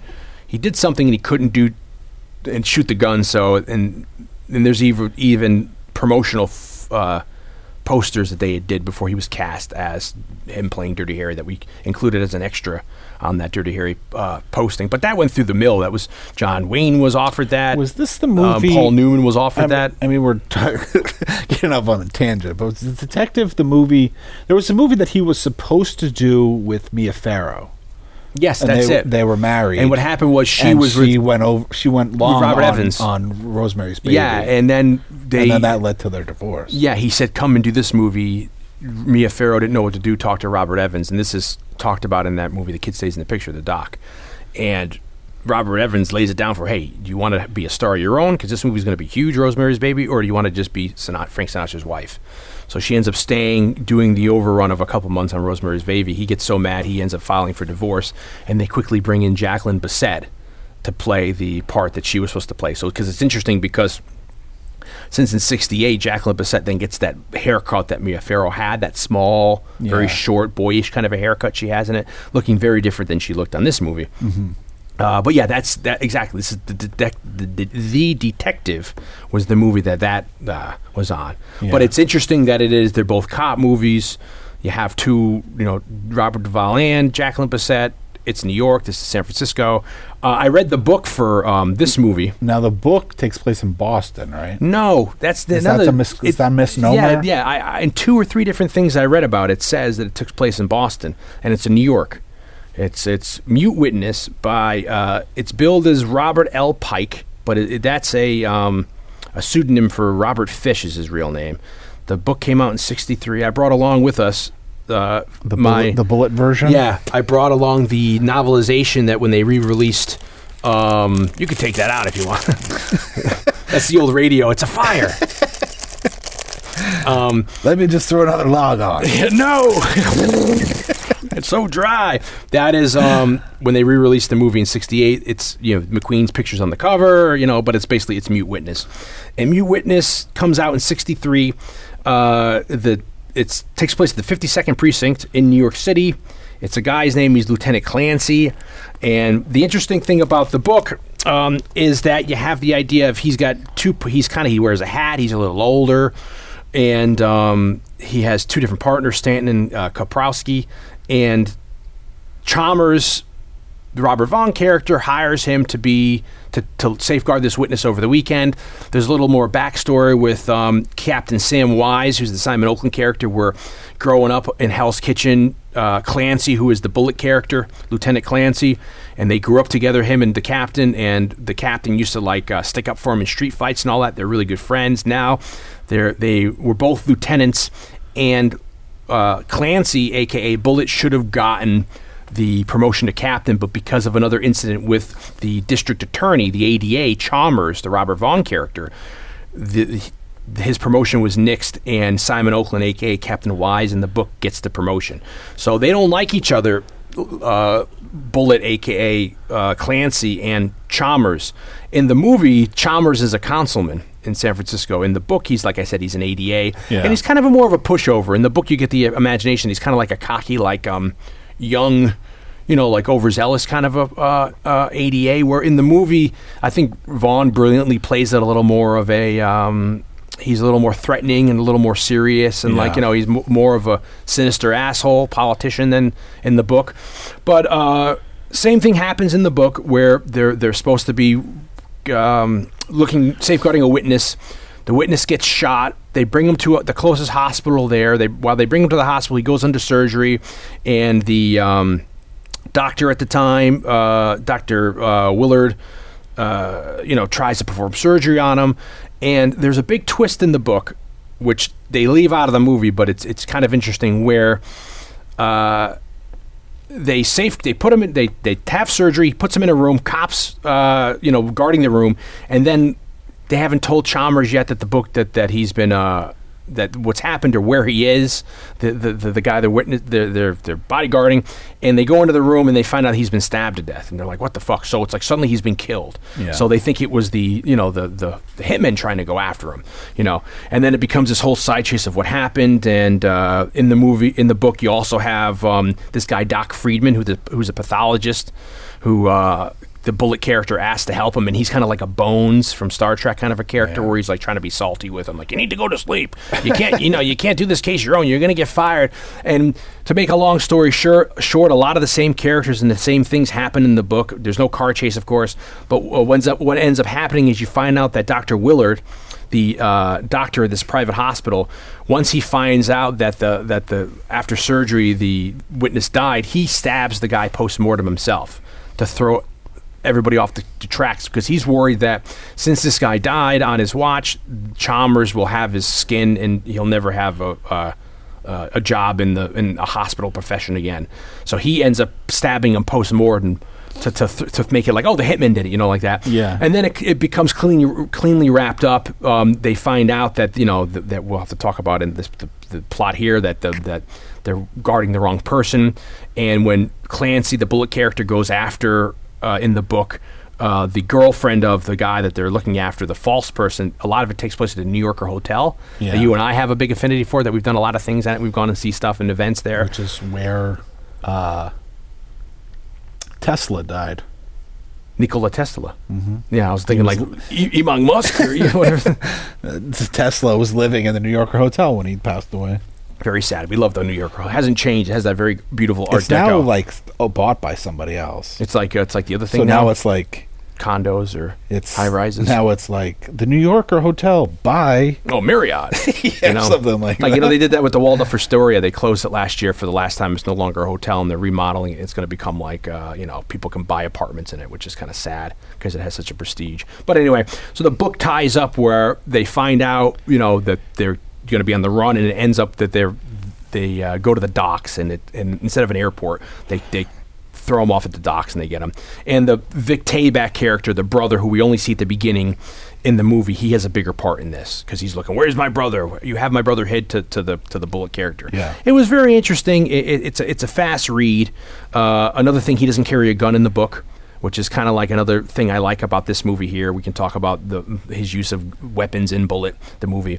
And there is a last thing about the book is there's this interesting like uh, motif about a clothesline because his police office view looks out on this little alleyway. In New York, you get those alleyways where like three feet away is another building and there's not much of a view at all. But there's this clothesline, and, and through the whole book, he's looking at the clothes that are going out, trying to figure out who's putting them out and wh- what kind of a person lives there. And at one point, he realized that he did see the clothesline empty, but when it when was that? Because he always sees clothes on it. And then at the end of the book, like the last page, it's Monday morning, and he sees there's no clothes in the clothesline. He realizes it was Monday. It's really weird, but I, I enjoyed the end of it. So that's the book that I that I read, Mute Witness.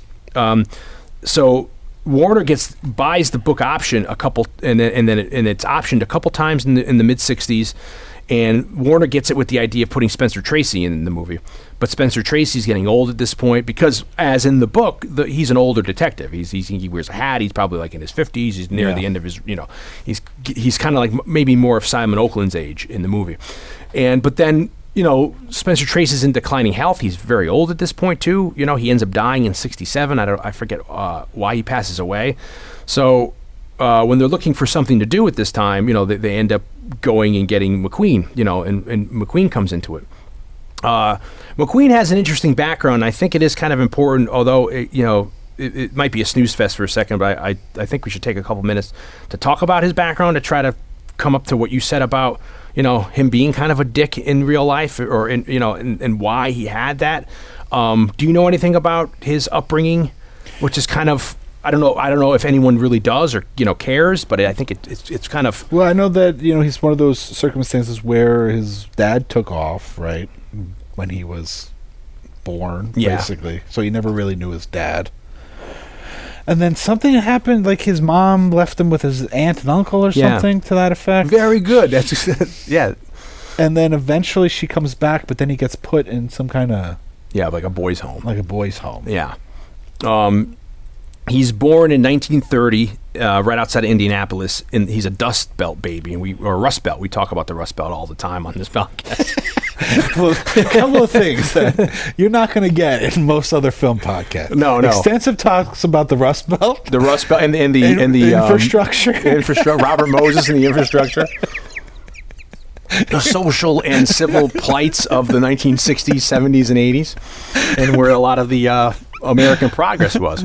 Um, so he's born in the Rust Belt, and right outside of uh, Indianapolis, and he's and he ends up settling in this town called Slater.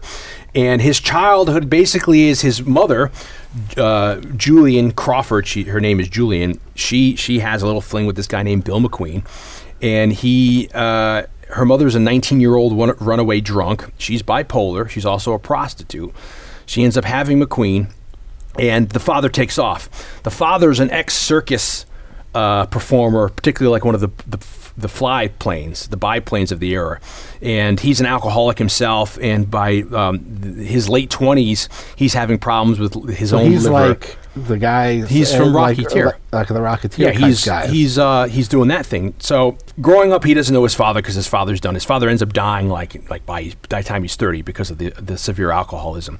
He's raised McQueen's raised in the in the in the Great Depression. He's illegitimate. He's abused. He's not wanted. He doesn't grow up. He doesn't trust anyone because his mom, since she's a prostitute, she ends up a lot of times when they're like living in a, a one room place.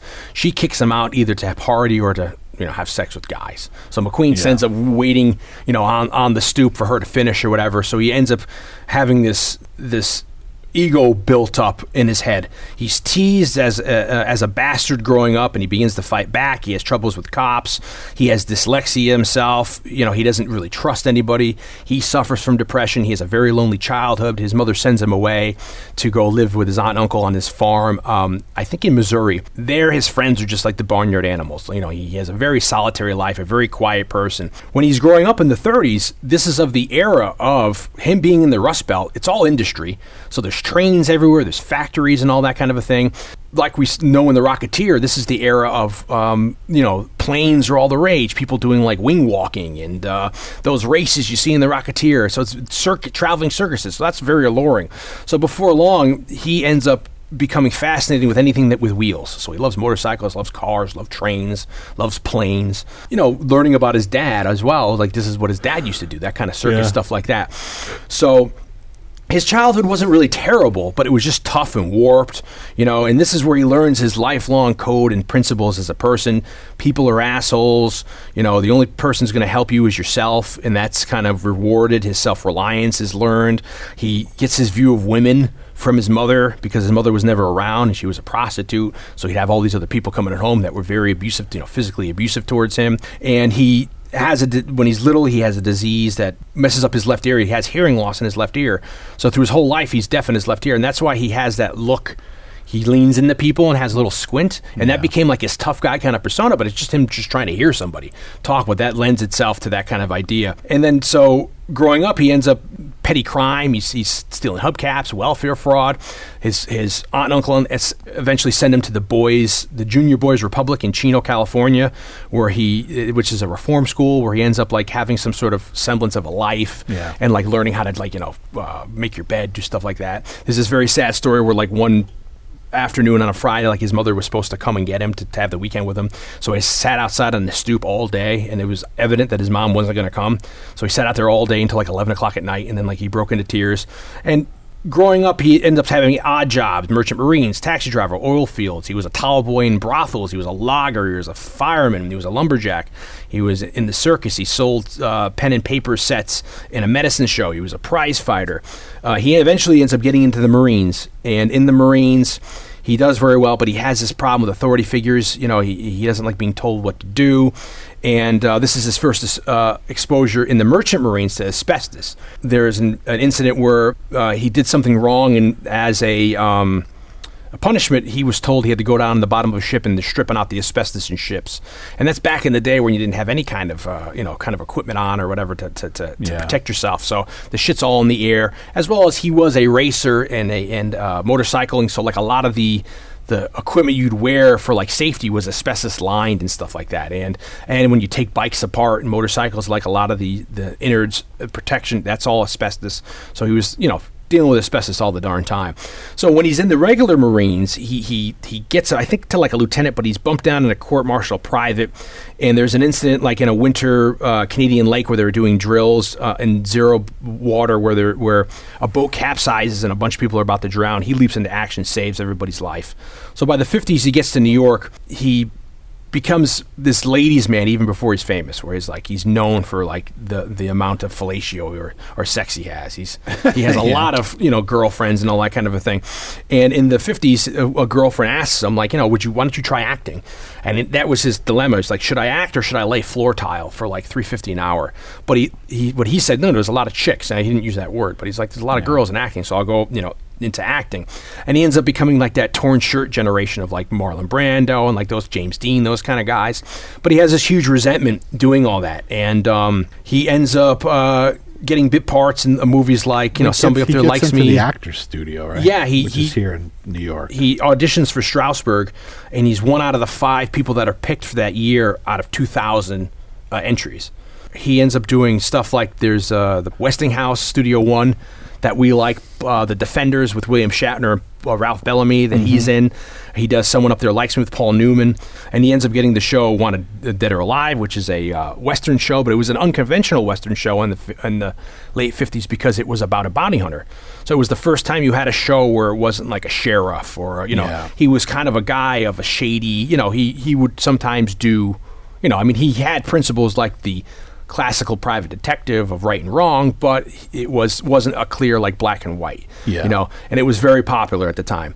And then he ends up he gets the breakthrough role in the Magnificent Seven, which he only really has seven lines, but the lines are so iconic, like we do on lead, my friend, and like you know, I never rode shotgun on a uh, on a hearse before. Like he, he becomes you know the biggest thing since sliced bread. That's his breakout role. He does Hell's for Heroes, which is a great Don Siegel movie, war movie, which is like a forerunner to like a Platoon or Apocalypse Now, Full Metal Jacket. It's Stanley Kubrick's favorite war film. JFK watched it like 20 times. Uh, he ends up getting then The Great Escape, and when he does that jump, which wasn't him in The Great Escape, that solidifies him as the mega mega star, the action man.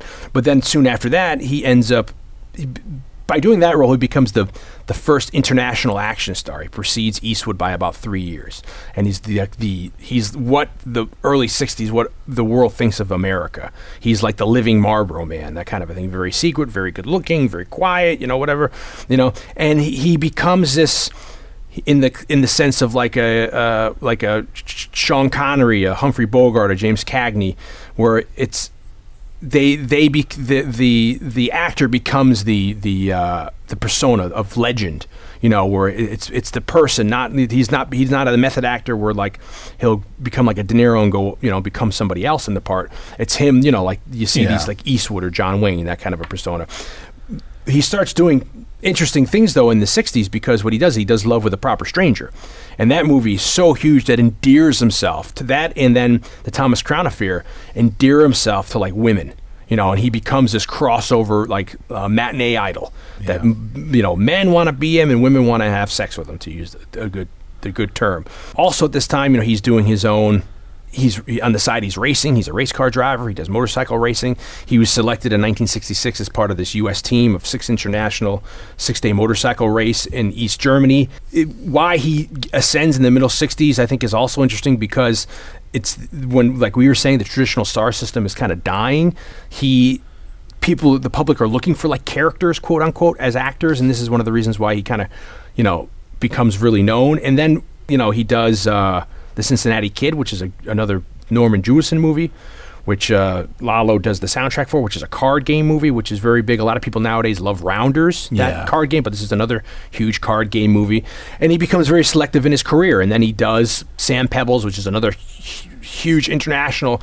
And a movie like that gets him like people start knowing him in Thailand and like India and Japan. Like it's very crazy where he can't go anywhere in the world without people recognizing him. And also, it should be noted his philanthropic endeavors where he's the kind of guy he was he had such a connection with children or or like the blue collar work working people there's examples where he would go to like neighborhoods and he'd find out that you know uh, they didn't have any any kind of play background, so he would go and he'd buy them like a like a school or he'd buy them like a playground, and people would never even know this. Like when he was Yeah. in Thailand shooting the sand pebbles, he was walking along like he'd, he'd go off on his own sometimes, and he found this Catholic monastery for women or girls that was falling apart. Like one wall was down, and you know, and he, he went there, was talking to them, and he got teary eyed talking. And he was trying to give them, and he understood the importance of growing up as you know as, as an orphan kind of. So he ended up supporting that monastery for the rest of his life, and no one knew that until after he died. So Yeah, he would do a lot of stuff on the Well, side. it's funny because I, on a personal level, he was kind of known to be really cheap, Yeah, like a Jack Benny kind of like and he, would like like, if he went out on dates and stuff, the girls would have to pay. Yeah. and but yet, like in his private life, when people didn't know about it, like he was very generous Yeah. with his money in the in a in like charity. And yeah, and like it's that. and it becomes this weird thing where like you know, do you like him? Do you hang out with him? Do you judge him because of how he was? Because of his you, certainly his his adolescent life is no excuse for how he was as a person. But he'd have a certain he'd only let a couple people in to be very friendly, but he had a view of women. Uh, because of his upbringing, and then also authoritative figures. So he he would purposely have start problems on sets with the suits or the brass just to fuck with them or to make it harder for them to do their job because he he'd, he'd be able to have the um, superstar power to push back and also competition he never liked being second best racing He you know he'd have a hard on for Jim Garner in in, in, The Great Escape yeah, or well, they were almost fired. Yeah. McQueen. because of how his antics on the set like that, or or him going after Yul Brynner on the uh, Magnificent Seven, always upstaging him in the background and doing stuff like that, or um, you know how he would work his, his the yin and yang of the late '60s became: Are you a Paul Mo- Newman guy? Or are you a Steve McQueen guy? You know, because of, of, of they they represented the different sides of the Americana, and, and and Steve McQueen hated Newman because he he he was like a, a well-educated person who came, had the same upbringing, who was into cars, like the same thing, was good-looking, people loved him, had a lot of philanthropic in, endeavors, and, and and McQueen was so egotistical and such a, you know, and it all comes out of the uh, insecurity. You know, he was very a very insecure person. He he knew he couldn't do like you know uh, big movies, which near the end of his life he tried to revamp his career and do more like pictures that were about plot and, and monologues with enemy of the people you know what i mean? As opposed to being just this action star. But he by the end of the 60s he became the biggest thing ever. You know people like burt reynolds they get their career uh, cemented by being like clones of his. Like you know they weren't picking pick you know the pictures that wouldn't go to him would like Navajo Joe, Burt Reynolds would get in, you know. But McQueen still hated that Paul Newman like a lot of the scripts McQueen were getting and doing were stuff McQueen uh, Newman already turned down. So it was this you know so he got he it got baked in this idea of I I have to be number one. I have to be telling myself there's no rules. He loved old, old Milwaukee beer, and then with the late '60s, he loved. He always smoked pot from from um, his teenage years till he died regularly. He got into hallucinogenic drugs. He got into coke in the late '70s. When he got doing Le Mans, that racing movie in in um, Paris or in France, uh, that's when you said like, yeah, he ended up hitting Neile Adams, his wife, because he was so whacked out at that point. You know, he marries Neile Adams in the late '50s. She is a, a, a huge dancer at the time. She's gonna, she was tested and was gonna be cast in Robert Wise's. Um, What's the movie over here when you're a jet? West Side Story Yeah. but she ends up getting pregnant with their first kid, so she has to drop out. You know, and they appear together uh, only I think once, and that's the uh, Alfred Hitchcock Presents episode, where uh, the gambling one where they meet Peter Peter, Lorre. Lorre. Yeah, yeah, that that, and that's I think directed by Hitchcock. Hitchcock would maybe direct one or two episodes a season, and that was one of the ones I think Hitchcock directed. Yeah. But so you know, but at the same time, you know, do you judge him because then he was a philanderer? He like it's almost he needed the reassurance, and and then also to give a, co- a context of like years with um like the Beatles. It's like women are throwing themselves at him. I mean, there's there's a story where like he gets off a plane and like a 15 year old like takes her breast out to have him sign in front of his wife. You know, and it gets to the point where he's almost desensitized. Yeah. You know, where it's like he's having orgies. You know, and it's like it's not doing it for him. You know, it's like when you get to that level of shit. You know, Yeah. or in the late '60s, he's like, you know, like you and I were watching a movie. He's having a girl. He's he's I'm going to say banging. He's having sex with a girl while he's talking to his friend. That became a normal thing for you. You know what I mean? So it's this weird. It's it's it's. I find it very interesting. You can't make any excuses for his for his behavior. You could try to justify it, but you know, it's just so fascinating. These people who have these dark lives, and they're all because of a fucked up upbringing and insecurity, and they're not excuses, but it's just interesting Yeah. to see how these. Yeah, like I said, you know, it does not. It's not an excuse. It doesn't warrant the behavior, but It's, it gives you context. gives you an insight as to why he might be like that. Yeah, and it's it's it's it's weird. So you know, you get to you get to this point where he then is approached to do, and he's turning stuff down like nobody's business, which is really weird. I, I wish Well, I it gets had, to the point where like you had to pay him to even read their, their yeah, script. you know, because he's getting so much stuff in at the time, and there, there's a whole like Breakfast at Tiffany's. He turns down. He turns down all these movies in the '60s, and then into the '70s, we've talked about. He turned down Close Encounters of the Third Kind. He turned down um, Sorcerer that was written for him. He turned down the Driver Walter Hill's movie that was written for him. He turned down Rambo. He turns down Apocalypse Now. Both parts in Apocalypse Now. You know, because the you know after the Towering Inferno, he is the biggest paid star of the '70s in 1974. He takes a couple years off and he doesn't he doesn't he wants to kind of like reinvent his career and he's also like it's getting too much for him I'm the drugs he, the, I'm you know the, the women He wouldn't have done like the driver. Well because by that time for him it's like i've already done that Bullitt Yeah. in these movies you know i don't i want to be as far away from cars as possible because his last movie the hunter in 1980 he plays papa thorson i think the real life um uh bail bondsman the what do you call that the uh when you go after you're a uh when you go after the bounty hunter Yeah. uh, he satirizes where in the movie he's supposed to be a terrible driver, so he's he's he's backing into things. And there's a scene where they give him a, I think it's a trans 1979 Trans Am. He, when he gets out of the airport, they, they rent a car. and He's like, I can't, I don't want this. And so the whole joke is he doesn't know how to drive stick, and he's burning out. You know, he tries to satirize it. You know, and then, you know, he he, he's obligated to do a movie called Tom Horn, a western, which he liked, but you know his company owned it. Like you have to do something. He does that, and that's the mixed reviews. So it's weird because after this movie, Bullitt, he only does he does a couple f- uh, the Re- Reivers, which is a f- flop, but it, it shows his dynamic as an actor, and then he does. Um, Baby, he already did Baby the Rain Must Fall, but then he does The Getaway, which is one of my favorite movies. I love that Sam Peckinpah movie more than probably the Mag- Magnificent, uh, The Wild Bunch. And then he does Junior Bonner, which is also a Sam Peckinpah movie that kind of flops. And the answer to that, Sam Peckinpah, they they criticize. This is getting off on a tangent, but they criticize Sam Peckinpah because he does The Wild Bunch. Like it's too bloody, it's too disgusting. Do something normal. He does Junior Bonner, which is basically about a, a, a very not an action picture at all. It's just about a, a guy who who's a uh, he rides bulls. You know, like one of those you know Yeah, those yeah. guys like for eight ten seconds. And there McQueen gets into the stuntman's guild because he does all his own stunts and rides a bull for I think it's the eight or ten seconds you need to. But the movie flops, and then you know. Sam Peckinpah's like, well, you, you tell me to do this. If so, then he goes and does the getaway with McQueen, and it becomes this. You know, that's where he meets Ali MacGraw, another Robert Evans connection. He ends up marrying Ali MacGraw from the getaway, and then after that, I think he does one other thing, and that's when he does Well, Towering when, Inferno. When does he do Papillon? Pap- oh, you're right. Papillon is 73. And that is, I'm glad you brought that up because that they have a remake or a retelling, revisioning of that just came out uh, a week ago of this recording. Oh, okay. You know, which is a brand new. Where have you seen? I've saw a couple previews for it. Looks good, but it's it's it's hard. It's up. Papillon's based off the book Papillon, which is written by the guy that McQueen plays about getting out of French Guiana. I absolutely love that movie. McQueen as well with Dustin Hoffman. Yeah. Um, and then he does Towering Inferno, and he takes all that time off in the rest of the '70s. And it's weird because then he's he kind of, you know, he's doing other things. He's doing car. He's doing charity stuff. He uh, he ends up he, he there's a Warren Oates movie where he doesn't get he, he he's an unbilled stunt driver, like a bicycle, you know, like a motorcycle guy in it. So you know, so when he gets the Bullitt, getting back on task in '68 he's the one who has the say. So he's the one who gets Robert Vaughn. He gets Simon Oakland. He get, gets Peter Yates involved. You know, and he, he ends up doing this uh, this movie here. And he, basically, they want to shoot it as like a western. Yeah. You know, it's, it's it has the connotations of like a you know, it's a, it's a good guy bad guy story where you know in in, in typical style you can make a contemporary western where instead of in the middle of the movie you click on your uh, your gun belt you click your seatbelts and you know the gun ch- the car chase is like the shootout or like the horse chase, you know. Yeah. And the end of it, you have the showdown, and like you know, it's kind of like the you kind of get the hint near the end of the movie, in the last sequence or the last shots when he goes home.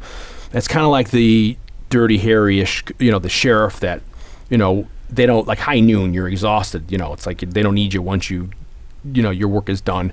You know, go back to where you, you know, we only need the sheriff or that person when the Oh, ugliness comes yeah, out. yeah. You know what I mean? That kind of idea, like you see, like in the Seventh Samurai or Magnificent Seven, where like when the banditos come down to the town, you need a someone like a badass, like a McQueen or. Eastwood. Well, that's you know. you know Rambo. yeah, exactly. Perfect example. By the end of it, and then Probably like, like, the most c- clear cut, cut and dry. Yeah. version of like, yeah, you're, you know what, you're in prison, but you know we need you to go in. We only, we only want you when we need you. uh, and it and that becomes um, you know it, it, that's a theme of these kind of movies either it be western or uh, these kind of contemporary cop movies and uh, also at the time san francisco is very rarely used hitchcock had used it in the 50s for vertigo and um, i think there's another movie that's that's san francisco-ish but it still wasn't a very photographed city. So when they originally wrote this script they were going to take it and put it in la from new york. The, bu- they translated the book to script. Yeah, but I think it's like when we were talking about, um,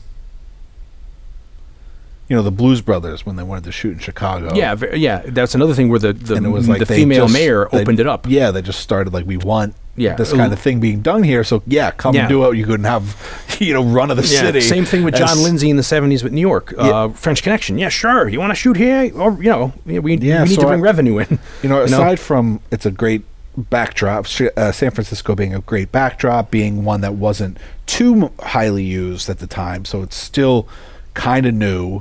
You know, uh, look wise, I think they were. You know, they were they. San Francisco wanted them to come and shoot there. Yeah, and they So- gave 'em carte blanche. Gave them the hospital. Go the sure. Go on the airport. yeah, you want to use a whole use a whole wing of the airport. You know, they shut down Yeah, we'll the shut streets. down all the streets. You, know, we'll do whatever. The, the, the police will help you. You can ha- cast them in roles. They give them a whole wing of the hospital, so you get. That's why you get so much. There's a very Uh, funny moment that doesn't have anything to do with this, but be- before I, I forget, there's this part where uh, uh, Simon Oakland and him are talking, uh, and I guess I forget what What scene? You know. It's a scene that, and just and it's when Simon was like, "Got to do everything, but now from now on, do everything by the book." And then two seconds like, "Yeah, do whatever you want." Oh, when he gets in the elevator. Yeah. Well, see, even it's like, "What? What?" yeah, I, I'll, ba- He's I'll like, try to "Frown- back you up. Frown on, frown. Make sure you do everything by the book. Okay, who's Yeah. running this? So you were. You're, you're, me, is it my investigation or Chalmers? you know what? Do whatever you you think's know. necessary. and it's it, it- it- that's a testament there to the characterization, which I guess is kind of from the book, where you know it's like you could tell he's. And I, I that's is where it gets into like I like the idea of the character buildup, where it's like you can tell that Simon Oakland as a character has a big affinity for for him as a cop. Well, there's Um, some kind. of There's also some kind of backstory. Where it's like, well, you know, he asked for me specifically, but he knows if you're involved, there's going to be a lot of press. Oh, or yeah, you something. make good press. Yeah, in the there's this- papers. there's this backstory that we're not clued Yeah. into. That's only hinted at, and it's which part I of the realism, which I like You know, about it. I love the scene. We want to get into the minutia. We're talking about Simon Oakland when he first called when he when he goes around and checks the hotel out at the beginning of the you know where the the, the witness is. He calls Simon Oakland's character, and it's the first time you see Simon Oakland. You get to the house, and it's like a Hazel kind of a house, like you know, with like Don DeFore, and function. yeah, and I love that whole thing where it's like the the one of the kid call the kid answers and says, "Hold on a minute," and then they're in an argument. You're not coming. You know, I'm coming. You know, and then it's Simon looks like, "Okay, come on, get out, come on, go, go, go, get in the car." You know, and then he, you know, it's like we don't even know what the hell that is, but it's so ingenious because it's like he's actually we're catching the family. In this, you know, and it, it, they're almost like non-actors, like we're catching it like in a reality show kind of. Yeah. But you got to remember, all this is staged. They have some sort of business about something's happening with the kids, and Simon Oakland is very like the, you know, the suburbia kind of a dad or whatever, or the kid, you know, and, and, and then he's because it's Friday afternoon, and I love that you know if, if this is the course of the weekend, by Sunday that he catches um, when Robert Vaughn goes to Simon Oakland, he's going to church. You know, Roman Catholic upbringing, and you hear those bells chiming, and those are the same bells at the very beginning of Dirty Harry when you see the the um, the, the you see it, the, it comes up, and before you see Scorpio, you see like the montage of the people who were f- killed in the line of duty. You know, Yeah. it's the same kind of, and it's also ano- another connection between the two movies. But there's there's so much of that little business that you don't ever really know about. You know what I mean? That that, that they, they add into the movie that I love that adds to the, you know, the Yeah. the, the authenticity, the realism. Well, that's what I mean. Like Yeah. it's a, like I said, it's kind of I don't know how really if there's a better term for it. I'm sure there is, but this like slice of life. Yeah. like it's just we're just like thrown into this Yeah. three day, two and a half days, three days of this guy, and it doesn't. like you it doesn't need. feel like a movie. Yeah. it feels just like okay, You're we're along- chronicling- we're along for the ride. Yeah, and, then- then that's I've, I've alluded to this on a couple times on the other podcast. Like these are the, some of the sometimes some of the stories I most get into. I Yeah. love those things where you're just a witness for a journey and not Yeah. so much. And then at the end of the movie, like you said, it's not clear cut. It's just it's ending. It's going to be Monday morning tomorrow. The life goes on. He obviously has a career, or he had a career before.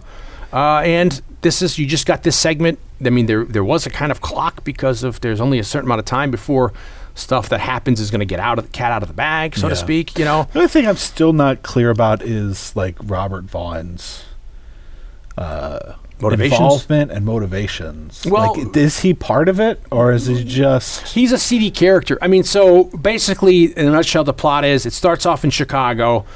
One guy, three hours or, into or, or, or two hours into it, and um, uh, this guy gets away, and I love the opening too. Lalo. I mean, just just the opening shot of like just when you see Bullitt, and then it goes into the to the to the font of Bullitt, and then you see the guys waiting there, and they're extreme close-ups, and it looks like the mob from Batman that go to raid Axis Chemicals. They all have the hats, you know, the the, Yeah, the, yeah. the, the the trench coats pulled up, the collars, and they try to get this guy. This guy gets away. He goes to the garage. He sees Vic Tayback. Vic Tayback.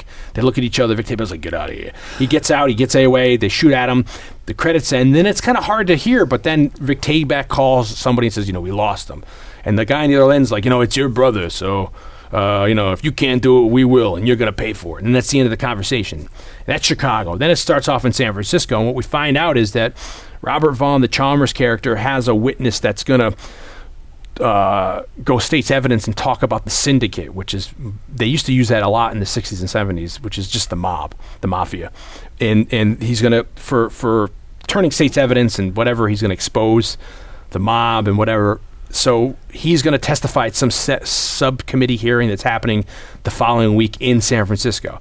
So Robert Devon, Robert Vaughn, to help his political career as a Robert counsel, Ro- Robert Devon, imagine that little thingy. Robert Devon, Robert Vaughn, to to help his political career, wants to use this guy as a star witness and try to slingshot his his career by uh, having this be like the highlight of the committee. And this guy has come to Robert Vaughn, come to San Francisco to give this this this testimony, and he wants uh, the best cop. Find out it's Bullitt because he makes good press in the paper to safeguard him until the weekend's out. And then what ends up happening is that the the witness they're they're watching uh, is shot, almost killed, and Steve McQueen's character over the course of the next 24 hours has to figure out what happened and get who did it by the end of the by the end of the weekend, which he ends up doing, and it ends on a Sunday night. Robert Vaughn's character is very interesting because I only, in doing research for this, saw that there was a theory that Robert Vaughn may be in on it, in on trying to kill Bullitt, because I've always looked at it at the very end of the movie. Once Robert Vaughn realized that he messed up and he can't be an asshole anymore to Bullitt, he tries to. And I love the exchange of them at the airport when the plane's coming back on the tarmac. And there's only one swear in this movie. It's bullshit.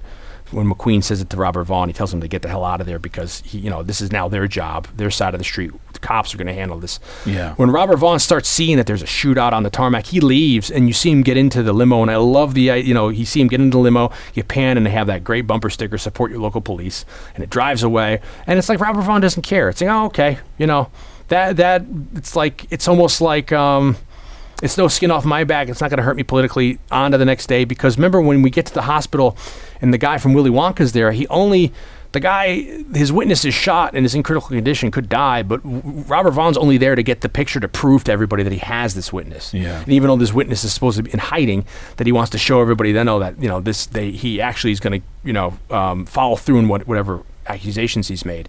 So his, he's really slimy in the movie. Yeah. You know, you know and, he, and it, it's, Well, I, feel- I feel like you know, there's this implication that uh, Bullitt says, "Well, who else knew?" where he was. And he No. kind of implies that, well, like they knew where he was and they used your name. So there's like this implication that maybe he's involved. or he's talking to people. He's telling people, "Well, look what I have." You know, he's like it's got it's got leaked out. And then there's this moment where he goes, and I think it's you know it's m- probably mostly read of that like he's being racist, where he doesn't want the black doctor Yeah. to work on him. Yeah. But you could also look at it like I want my own doctor because maybe I want access to him so that I can Yeah. have him killed. I mean, there was a You know, there's like there's a little bit of ambiguity there. there's a shot that McQueen really fought for, and McQueen really wanted because of what was happening in the era of when the um, the black doctor, um, what's his face, Georg Stanford Brown, is operating. That you see a white nurse rub his forehead, and Yeah. McQueen's like, "We want, I want that shot. I want this." To show people what the, you know, and, and what's happening in the '60s with civil rights, he's very important to him. And um, well, the fact to have an African American Yeah, it's first off, in yeah. 1968, it's a pretty bold. Yeah, to have him being the, the you know, and I think that it, it it very easily could be read as a prejudice or, or racism that that Robert Vaughn is like, thank you for your help. I want someone really credible. you Yeah, know? yeah. and it's also telling like I said, it could also be read as that he wants access to the witness or you know, whatever. like you I know. could, we could have, we could finish what we didn't get the finish. Yeah, and that's an interesting take on it too. That that the uh, that Robert Vaughn is behind because it's another point. People say, well, the reason they think Robert Vaughn is is uh, implicit in this is because uh, all of a sudden the hitmen are starting to go after McQueen. And in my read of it, they're not going after McQueen. They know McQueen knows where the Yeah. witness is, so they're just tailing McQueen to find to get access to the witness, as opposed to trying to kill. It's only once McQueen confronts them and there's this big car chase do they start actually trying to shoot at him and stuff like that. So that's where I was like, well, it's not really they're not really trying to go kill him. There's not attempts on his life yet per But se. But also, like Robert Vaughn sits there and watches the shenanigans on the on the the tarmac at the end. the tarmac for a really long time. Yeah. Well, I think like once- he's almost like he's invested in like what's going to happen. He's looking to see how it plays out, and I guess I think once the other guy starts shooting at McQueen, it's over. You can't really talk your way out of you know uh, any you know the guy taking shots at a cop. You know, um, so It also ta- the movie takes this kind of weird turn where I feel like in conventional storytelling, the way we uh, view movies, we find out that they find these they they go and they get the passports sent in from the it's very it's very procedural. but it, know, but it, yeah, there's all that, and there's the, the, the e- evidence yeah. thing, which is, you know, I think by most people's standards from today's point of Like view, tedious. It's kind of a little bit tedious, Yeah. but it's interesting. But there's this idea of, I mean, correct me if I'm wrong. The what happens is, and spoiler alert, but at this point, you're, you're listening. Uh, the guy that gets killed in the beginning is not the witness, no. And so we are to assume that he's somehow paid by the witness. The witness that we see escape at the beginning of the movie somehow gets this guy and and tells this guy because it's insinuated that he got off with he got away with like two million dollars. he's the the whole point of this is that he was a numbers man for the mob and it's and he was skimming the skim. He stole money from the mob and got away. And his brother, you know, lets him get away because they're brothers. And then there's this chase and they want to kill him because and then this this guy who how he thinks he's going to get get away is on the front of it he's going to go and tell Robert Vaughn's character Chalmers that he's going to become state's evidence. But what he really does is he he gets somebody he knows. Uh, in the book, it's he the guy knows the girlfriend because she has a salon where the guy lives in the hotel, and the guy looks like him. Is that he's he tells them, listen, I'm going to give you an all pay trip to to Europe. You just have to go to San Francisco, act like you're me, meet with this guy Chalmers, and go pick up this letter, whatever. So when you watch this version with that knowledge, is when the guy he does the first thing on his list is he goes to the hotel at the beginning, which is I think is the hotel from um, Vertigo. He walks in, they have no, they're like, no, there's no. He's like, no, there's no. You sure there's no message for me? Then he gets into his thing and he goes, call Chalmers, Chalmers, which is Robert Vaughn. He puts him in a hotel. When the police Bullitt and his, his team show up the guy's like what are you you know who are you guys i'm only supposed to you know so you could really tell he's like what the f-? you know he's like Yeah. you know i was only and then he starts reeling the implications like you know they're like we got to order some food and he's like order some food and, and then like, he's like stay away from the windows i think the guy starts getting really worried and then that's where we get to the point where later on in the movie where he takes the it's another thing rob uh, peter yates always says like people ask him why did he take the door chain off because the door's locked and peter yates' answer is well if he didn't there wouldn't have been a movie but it's more of a broader Well, is I mean, that they could have broken down the door. yeah, but it's he's able to. It's- it would have took longer, and I think the you know it, it wouldn't it wouldn't have had the element of surprise, but it's almost like they knew that the doorknob the the, the thingy would be unlocked. Yeah. but the guy does it because I think the guy doesn't realize there's going to be any attempt on his life. Yeah. and when you have this scene when they kick it in, this is another thing we're talking about. '68, you had. Bonnie and Clyde was the first movie to use squibs in a movie. Bullitt is the first movie to use squibs in conjunction with blood packets. So if you read like Robert Ebert at the time and other people contemporaries who, when they first saw this movie, that scene in the hotel room was brutally graphic, as graphic as uh, Bonnie and Clyde, maybe more so because it was so overt and shocking and caught people off guard. Yeah. So when you see the scene of him. Uh, they shoot the the one cop in the knee in the knee, the younger cop, and then when they shoot this guy, the shotgun of him, how they do it, like the guy was putting his su- suit jacket on. I love it. So his hand's still in an awkward position trying to put a suit jacket on. They shoot him. He flies up against the wall, and it's very brutal, very realistic to some extent. Yeah. And it's shocking to people. So. And then it's like I love the guys are professionals. They have a breakaway Winchester pump, and they take the earbuds out, you know, because you know that this is what they do, and it's a two man job. So it's you know it's shocking the level of of and then the other scene people were startled for even more so is uh which I love is the little scene when Jacqueline Bisset follows him into the motel to find, and they find the dead girlfriend of the guy that was killed in the. This is, sounds like it's getting confusing for a lot of people. There's that shot of her Yeah. dead on the floor, and, and they call it like garroted, G A R R O T, and it's like one of those things where you have like a when you strangle somebody, you, you wrap it around their their neck, and then you have like a uh, a piece of wood on either end, and you're able to pull better like piano wire, and you see her on the ground dead like that, and they cut to an angle of her upside down, looking like really you know crazy. It's like that's shocking. Like this is almost like a forerunner to like Law and Order and like the procedural stuff you'd see. Like Yeah. like not so much. I mean, you're already getting it on TV with Dragnet, but this is stuff you're going to go on and further see.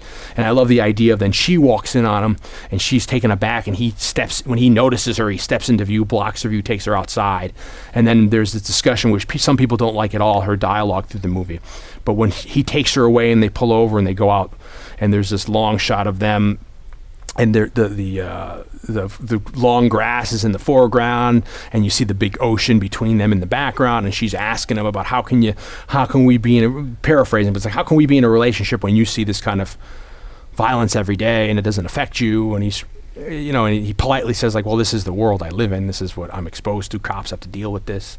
You know, I love that idea of you know the themes Yeah, there. yeah. Well, You I mean, it's it, it. I mean, it seems a little forced. It can it can be interpreted as being a little forced, but then the like the last shot of the movie doesn't mean anything without scene without that scene. yeah, because people talk about. Uh, I think it was either either Because she's maybe- like, you don't feel anything. And Yeah. then the last scene is like him looking in the mirror. It's like he does feel it. Yeah, and he doesn't want to bother her with it. Like he's like it's almost like he's he's ashamed at the end of that, that beautiful last scene where it's like you know, he puts the gun up, he checks in on her, and then he's Not washing the- his face. Probably not the best place to put a no, on the yeah, he's on top of the the yeah, railing. on the railing that it could fall with his stuff. But he's he, he he's wiping like the filth off, like he's coming home with the dirt of the job still on him, and he looks at himself in the mirror, and he and then you have that beautiful ending with the Lalo kind of score of like the Bullitt theme, which is something you get in the Dirty Harry movies. The Dirty Harry ends up getting a theme, and it ends the same way of the Dirty Harry look of, uh, you know, of every Dirty Harry movie kind of ends the same way with him walking away with the the, the camera craning back. So, um, and you, and a lot of the motivations are solid in the movie. I mean, you Norman Fell, the police commissioner's a dick, but you could tell he's an asshole and on Robert Vaughn's side because he believes that Robert Vaughn can do a lot of good positive things for the department. He can give them good press. He can give Yeah. them the money they need. So you kind of get the motivation of why he's on Robert Vaughn's side. Simon Oakland, you know, even more than you think he would, stands up for for for Bullitt and says, "No, it's his investigation. He's calling the shots. I've given him the responsibility of it. I'm gonna." You know, I'm going to hold him to as much as I can, his feet to the fire. But I respect him. You know, I Yeah. trust him enough. You know, Well, my point about like the ending or like the twist being kind of convoluted is like a, typically in a movie you'd have that the that the witness was going to change his identity and leave the country. yeah, But in, but in, in there's they add this like this other uh, level. this the other level of like convolution. If Yeah, that's where a word. there's a guy- it's like there's a guy that's having somebody pretend to be him, Yeah. and he's going to assume the the identity to get of the guy to that get him set. Up. Well, he get he. It's implied that they perp. I guess it's implied they purposely leak where this guy's going to be because he wants him killed. Yeah. so that so that the he can take his identity and leave, go to Rome. and the heat will be taken off of him, and the mob will think they got him, whatever. And maybe they were going to try to shoot him in the face because he gets shot like in the upper shoulder area, and he gets kind of damage on the there face. is a girl also involved that we never see. yeah, ends up being dead. The one that he ends up. But- It's, what's his face? It's that guy's girlfriend who But gets don't shot. they call? Doesn't he at the airport? McQueen's like, "Is there a blah? Is there the name of the girl?" And it's like she was on a plane to. She had a plane to London, but then she switched it to Rome. Yeah, the- like the- there is there. there to me, I interpret it as that the guy's bringing a woman with him, but we never see her. Yeah, and I don't even know if she. Not that she doesn't make the flight. Maybe he's just using both those tickets, and she doesn't. You know, maybe she doesn't get on. You know, the the, the, the other guy. But at the end, that's how he's able to get him. Uh, it, and that's the level. That's where we get the convoluted because you see this guy at the beginning of the movie, and then you don't see him again until you see him. You don't realize Jacqueline Bisset while she's waiting at the motel in her car. She sees him walk out. He Yeah. just committed the murder of killing the other guy lookalike's girlfriend. Yeah. And that's the first time we see him. But the, the he looks so much like the guy that's killed that guy who shows up in a bunch of other stuff in the 70s. He's in The Driver, the Walter Hill movie. It's they look so much alike. People get confused, and that's where Like, the is confusion comes. Yeah, I thought he died. You know, so there's there's that's the bit of confusion, and it's never. You know, no one ever looks at the camera and says, like in an Agatha Christie, like this is why it happened because you know, you know, you get like yeah. the sum summation. So it leaves it to the audience to try to figure out wh- what has happened, and we've kind of laid it out here. What's happened, and is Robert Vaughn involved? Is he not involved? Who knows? Um, it, a lot of people in reviews talk about Vic Tayback more like he had a bigger part in the movie because he's referenced a lot, but he only has he's only in like two shots at the beginning. He has some dialogue, you know. So um, this is where the convolution comes. But for me, it's like I personally, because I'm not very smart, I find like you know a lot of Sherlock Holmes, a lot of Agatha Christie stories are very convoluted to me too until it's all spelled out at the end, you know. And Yeah. supposedly the conceit in all those is that you're supposedly supposed to give enough away to the audience that they should be able to delineate the answer on their own. And a perfect Agatha Christie or, or, or Arthur Conan Doyle, the, the audience is supposed to have all the facts to, to have them be able to come up logically with the same conclusion the detective had. You're not supposed to withhold anything because that's a cheat to the audience. So at the end of this, you know, I find it being convoluted, but it doesn't seem to me being that much more off than. I mean, this won an award for um, the script won for like the I think it's an uh, an Edgar Award for for mystery or whatever you know of, of the fu- maybe 1969 for the script. So it it it it was recognized uh, for for for for. Uh, the, the, the, the script, what is it? Yeah, 1969 won an Edgar Award from the Mystery Writers of America for Best Motion Picture Screenplay. And Bullitt was also nominated, uh, it won f- an Academy Award for Best Editing and it was nominated for Best Sound. Um, and then, you know, a bunch of other lesser uh, festivals, you know, nominated, won stuff like that. So, As we ra- Um, as before we wrap up, I think it's worth mentioning. I mean, he's probably less of an influence on Bullitt as than he was on Dirty Harry, but I think we should at least mention Dave Toschi. Yeah, that's that's another interesting point that um, he's a detective, or in, they don't have detectives in San Francisco; they have inspectors. But he he was an inspector that uh, McQueen went and uh, shadowed him and Don Gordon. Don Gordon also is is a good friend of McQueen's in real life. Don Gordon shows up in Papillon with McQueen. He shows up again in. Um, uh, he's his partner in the Towering Inferno, and Don Gordon was a was a motorcycle friend with McQueen, and we can get into the car chase in a second, but there's an element of that. But they both go and shadow these cops, and the, the one cop, what's his name, uh, Toschi, David Toschi, maybe, Yeah. and he is the one McQueen shadows. McQueen actually then appropriates the the, the, the shoulder host, holster that this cop wears, where traditionally when you wear a shoulder holster, your gun is pointed down. So when you go across your chest, you pull the gun out, and the barrel is pointing down. Where this is a quick draw holster, it's very unconventional. It's up. Your the gun is upside down, and the, the the barrel is facing towards your armpit. So you would think if you were an idiot, you could shoot yourself, but it's it's made that way so you can go across your chest and draw it out quickly, almost like you you draw a quick draw a, a thing.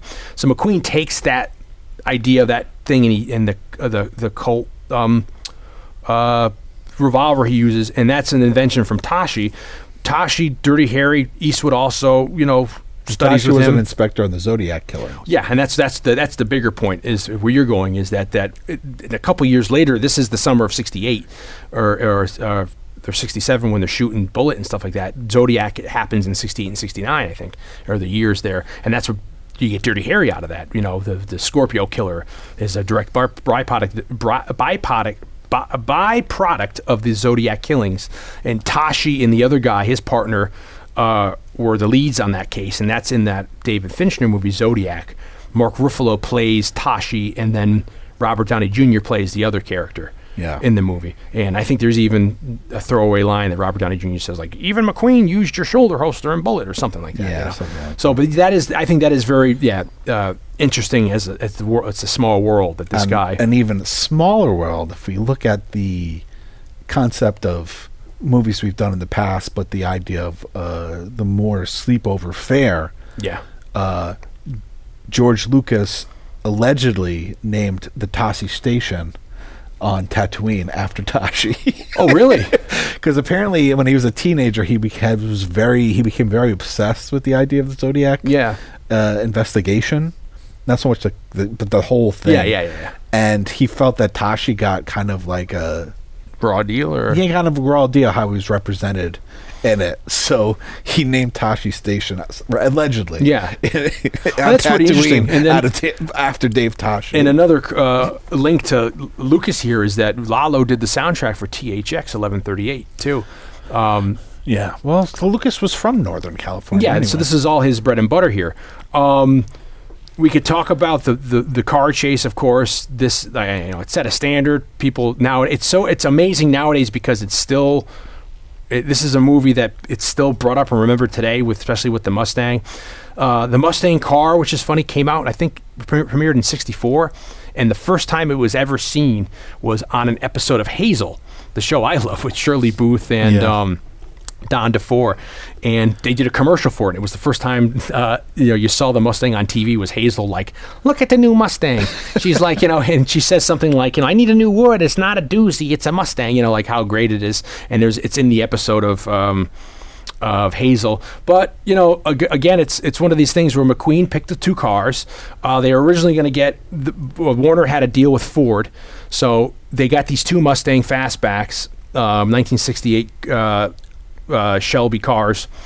And uh, they were going to use Ford Galaxies as the car they were going to chase the Mustang with, but then the, the Galaxies were too heavy to do these these jumps and stuff. So they wanted to find something else, and they found a Dodge Charger, and, and that Dodge Dodge Charger look was kind of new at the time, and Yates loved it because it was a black car.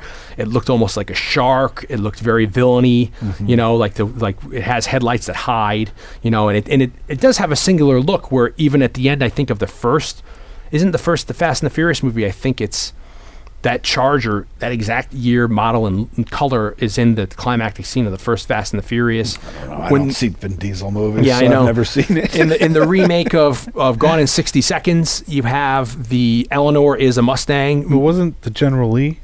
General Lee is a Charger, correct? General Lee is a Charger. Um, at the end, that's like the late seventies, so it's a very iconic car. The Mustang, they take these two Mustangs and uh, they heavily fortify the underneath, the suspension, the shocks, the undercarriage of the car, the chassis. Uh, under McQueen's assistance, and I don't understand why, but I think it's awesome. He takes everything Ford related off of it. He takes all the emblems off. He takes all the chrome in the grill, the Mustang horse. He paints the a lot of the chrome either the body color, which is Highland green, or just black. He puts racing car tires on them, and you have two cars. One's going to be the car doing a lot of the jumps, and the other one's going to be like the detail. You know. Uh, idea of Peter Yates is to put the the the, the um, camera in the car. So they took the hood off the Challenger and they got everybody into the trunk. And this is the days before seatbelts, so these guys are just holding on, doing 100 miles an hour, you know. Yeah. And it's not something you hadn't seen before because certainly, like in other movies, Thunder Road maybe, or other movies of the 50s where you car chase movies, you'd see like the POV of the of the shot in the car. But this was very groundbreaking of seeing a lot of the action from inside the car of what's happening. And a, a, a brilliant stroke of uh, Lalo Schifrin's is his his soundtrack is very sparse in this movie. It's not as like uh, like luxurious maybe as uh, Dirty Harry. It's only used in certain points, like to build the tension in that hospital chase, which I love. You know, um, his themes and stuff, but. You have the switching gears, shifting gears, which is the song, the build up of McQueen follow them following McQueen and McQueen following them, and then yeah, the car chase starts. But as soon as they the car chase starts, the music stops. Yeah. And the whole chase is done uh, with just the sounds of the engines in the car, you know, and I find that's awesome. You know, you don't you don't need a soundtrack in it. They didn't modify the Charger. Uh, the Charger didn't need any modifications. Um, well, all those. Just a side note for uh, all those car sounds. Then uh, Philip D'Antoni used 7-Ups. all, used all those exact sounds in the seven. Yeah, because it's funny even because- though they weren't the same car. No, he's like driving like a Nova in the Seven Ups, which is funny. And uh, and they use the it, it, they all sound like Mustangs and stuff like that. And so and then the the guy McQueen's following in this is Bill Hickman. Bill Hickman's a actor, also a stuntman driver. He was friends with James Dean, and he was a racer like James Dean, and he was driving the um, station wagon behind James Dean the day James Dean was killed, and Bill Hickman was the guy who actually got out of the car, ran over, and uh, extricated James Dean's body out of the little spider or the little bastard, whatever. I think his car was a spider, and um, Bill Hickman. It's cool because they, they wanted to have, which I think is a stroke of genius. They wanted to be able to have close-ups of the people driving. You know, so McQueen did a lot of his own driving in it. You know, and you could see when it's McQueen driving because either the rear view mirror is done in such a way you can see him, or the scene where he sticks his head out of the car to show people he's doing his own driving. And since it's Bill Hickman doing his own driving, you can have close-ups of the two doing stuff. Bill Hickman ends up being the FBI agent in the French Connection. He does a lot of the driving along with Jurgensen in the French Connection, mm-hmm. and I think he's he's killed in the French Connection, the FBI agent. And then he he grows his hair a little out, and he ends up being the uh, the driver in the Seven Ups that Roy Scheider goes after with what's his face, who we love, who, who's in from Invasion uh, USA. You know that Oh, actor. yeah, he yeah. plays the other guy, and that's I think it's one of his first movies. So Bill Hickman has a has a storied career. There's a great fe- featurette we can put um, that uh, along with this cast on our website where you see like it's one of those Warner Brothers features of like them in production doing it, and you said them doing a lot of like the driving and trying to get comfortable going close to each other and all that kind of a thing. And you know, it's like ten minutes long this thing, and it's set like the standard of like afterward. You know, you get into the '70s along with these cop movies. You get movies like the original Gone in 60 Seconds, the original Vanishing Point. Uh, you get the French Connection. So it's like each movie's trying to top the other. Or this Yeah, movie's I mean, I Carver's car. think, you know, I think it's still impressive to see today. It's the they say that uh, it is the it is what ga- got the editor uh, the Academy Award. Yeah. um, for Frank P. Keller. Uh, it's funny as an editor watching it, you can see that you know they're probably covering a lot of the action with multiple cameras. Yeah, so you get a lot of the same take. you get see you Yeah. see a lot of the same takes, Yeah. but from different angles. But it's and that's the ignorance of the audience. They don't realize it. You see like the Volkswagen a couple times. You see the bon- there's, there's another car. You know, It seemed like he takes this turn, and then like three minutes later, he takes the same He takes turn. that turn again, but you Yeah. saw it from a, you're seeing it from a different vantage the point. the the, cha- the Charger loses five hubcaps in the course of the Yeah. scene. Near the end of the movie, where or near the end of the scene, when they go into the gas station, they did it wrong, and the car missed the gas station. But they but by the use of editing, they were able to you know to cover it up pretty well. You yeah, know, but I think you know it is still impressive when you watch it today. But I think it's less impressive because now there's so much more Yeah. to compare it to. There's so many other- so many yeah. other chase scenes. But you, in the you know thinking about it in the context of 1968, like no chase scene had ever really been done like this. yeah. before. I mean, his big contention was he didn't want the camera cranked. He he wanted didn't want it to be like look you know to fast, be, sped up. to sped the film sped up so that it looked like they were going fast. He wanted to actually be going Yeah. fast. And Peter Yates only wanted him to do like hit seventy or which eighty. we talked. I think we talked a little bit about in context of when we talked about the Blues Brothers. Yeah, again, and this is a movie I forgot we f- to to mention with all these. It's another scene with the Blues Brothers getting like you know in the seventies all these, you know, it's like Carver's car and Bullitt, Carver's train and and French Connection, uh, like train or Carver's bus. I think in the Laughing Policeman or Badge Three Seven Three. You have all these movies. The original Gone in sixty seconds, which is insane. To the end of it, you, you know, by the late 1980, you have the Blues Brothers, where it's like a thou- it's m- much like the original Gone in 60 Seconds, where you have like 40,000 police cars going Yeah. after this car. That's a movie that has no plot, but it's a very good movie if you're into car chase movies. The original Gone in 67, uh, 60 Seconds, and Vanishing Point. But uh, this mo- it, it it- yeah, there was nothing like it. So people were going. This is the first time where you have people going 20, 30 times to see. You know, one hand you have the reality of the scenes of like surgery or the ambulance or uh, the brutality of people getting shot, but then the other hand of these this this car chase stuff.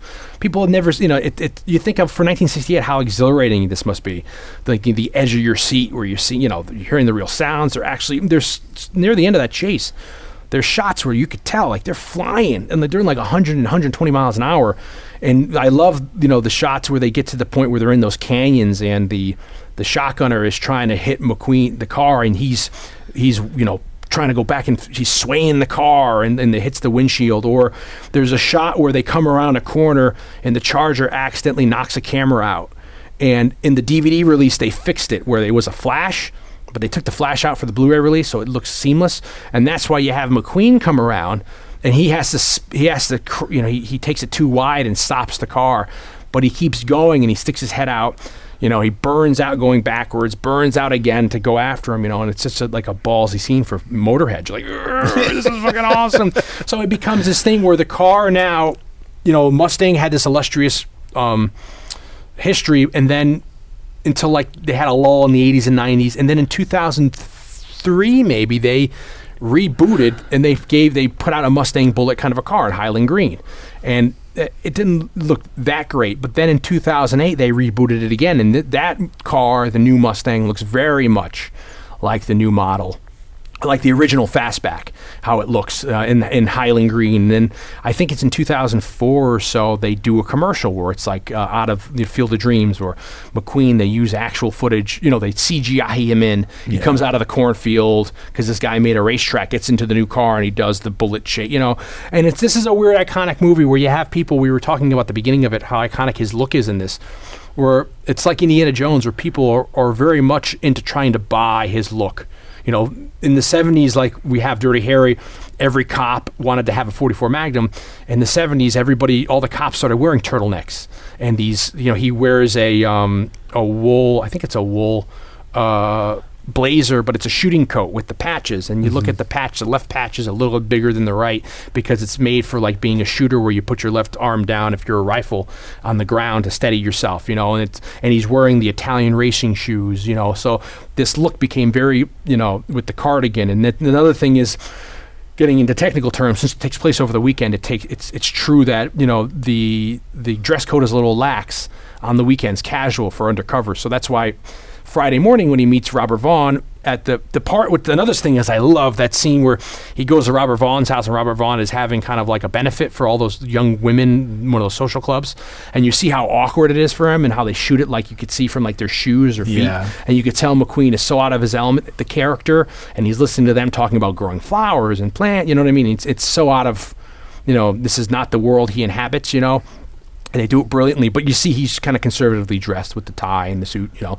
But then once the weekend hits, he's wearing the cardigan or he's wearing the turtleneck with the, you know, the jacket and stuff like that.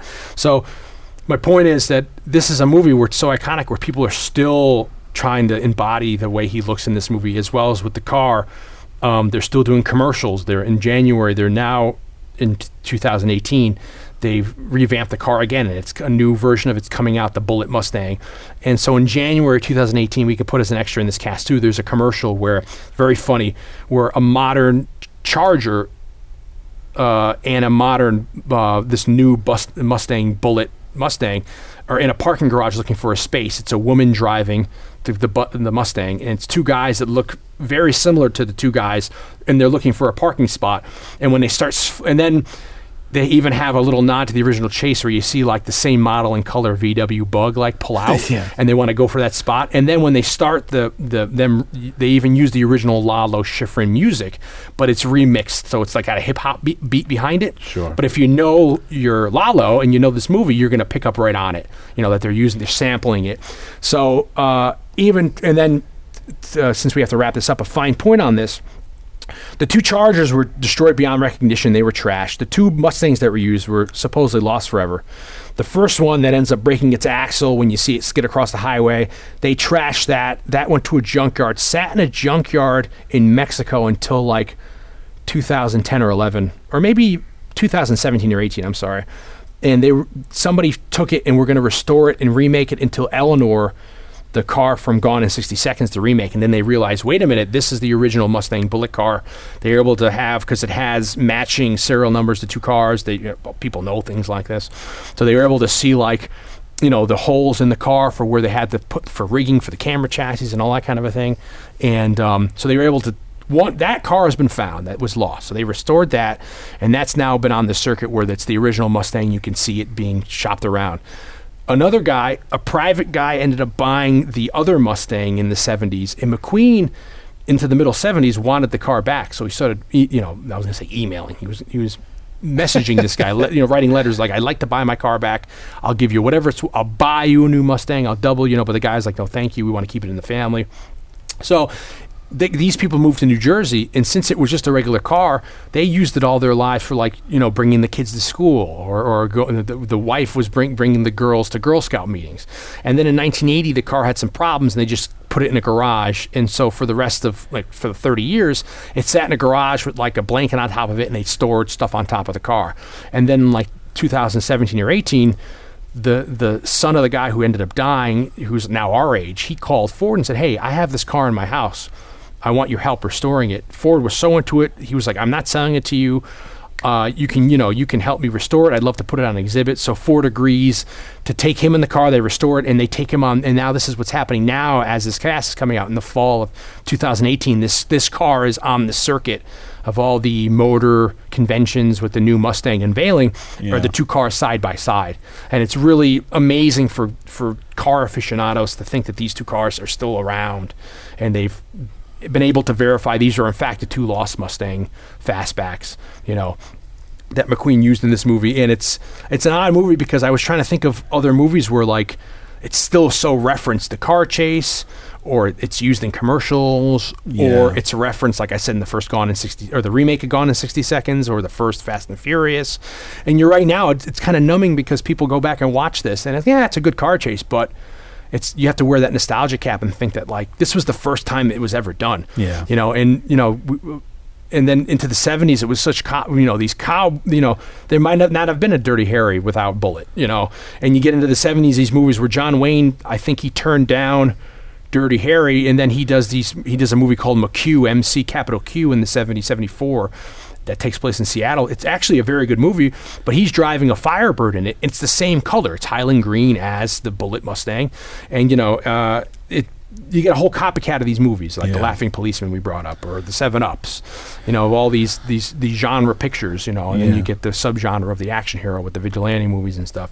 So, um, Uh, just a note, Lalo Schifrin's score. There was a record of it back in the day, like an LP of it. But I think he had, re- which happened with a lot of. This is film- annoys me, Yeah, With a lot of film scores back then, is they he went in and he re-recorded the score. Yes, so they for the never record. released the actual cuts used in the movie. So when you got the LP, it was re-recorded, and then 2000. and then he re-recorded it again. That's the that's the edition I have when they put it out on CD.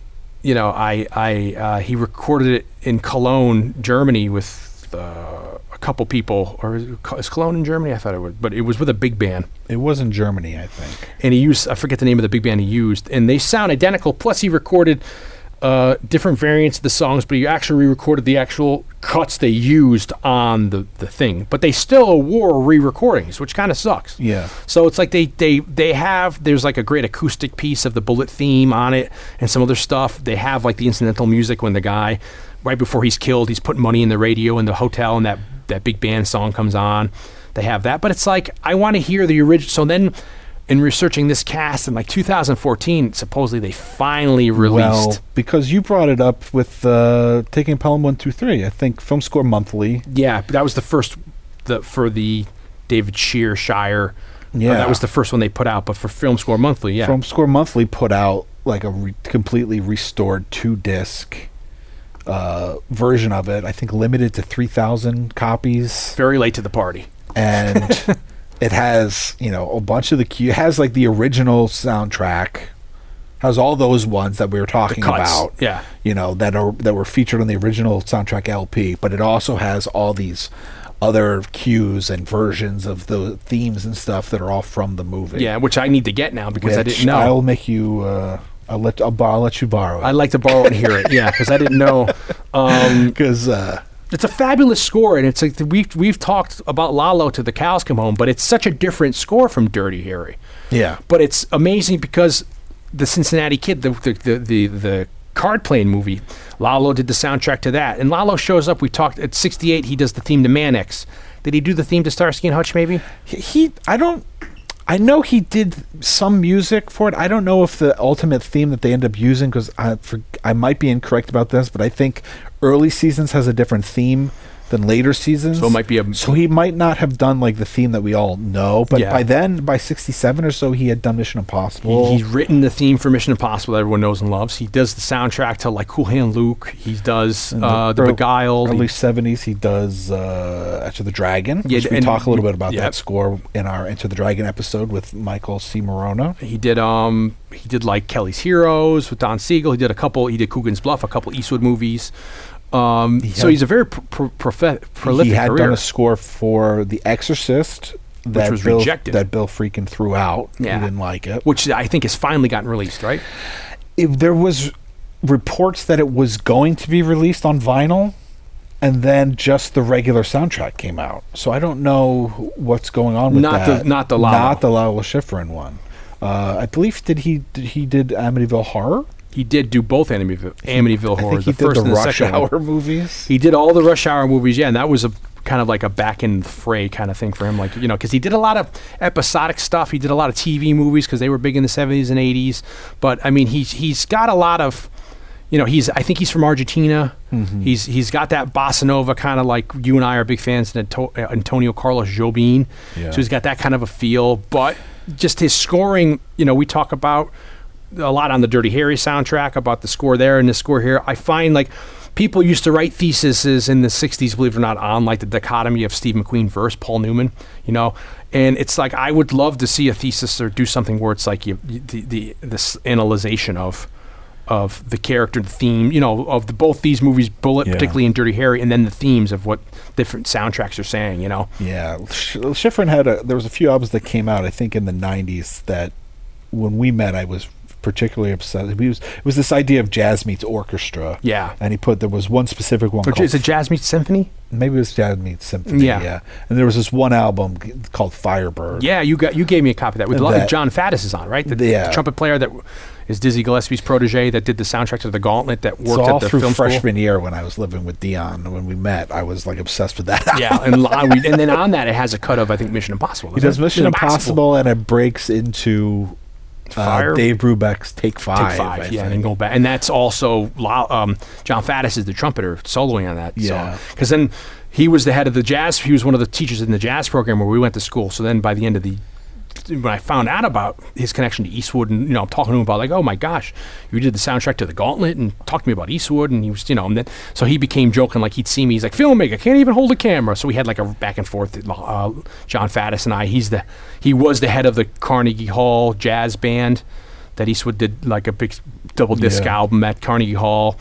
Uh, so the soundtrack here is phenomenal. It's one of those ones that you know it, it keeps getting re-released and stuff, and it's on like best ofs. Lalo has like a best like like jazz meets Hollywood, Yeah. and it has like all the cuts from you know, and it's it's it's sad because a lot of them are different takes. You know, it's, it might even not even be Lalo doing them. Yeah, well, You know? that, unfortunately, because of the limited, uh, re- ver- you know, the limited aspect of that release we were just talking about, where they finally have actually put cues from the movie. It's to find that one. It's really expensive if you can find it. Yeah. I think it's on Discogs or on some website for like 130 bucks. and I pay that because it's like I didn't know. It's just it's so it's maddening because I've always when I got the the 2000 release, you could immediately tell it's re-recorded because it's not exactly right, or especially at the end, the theme.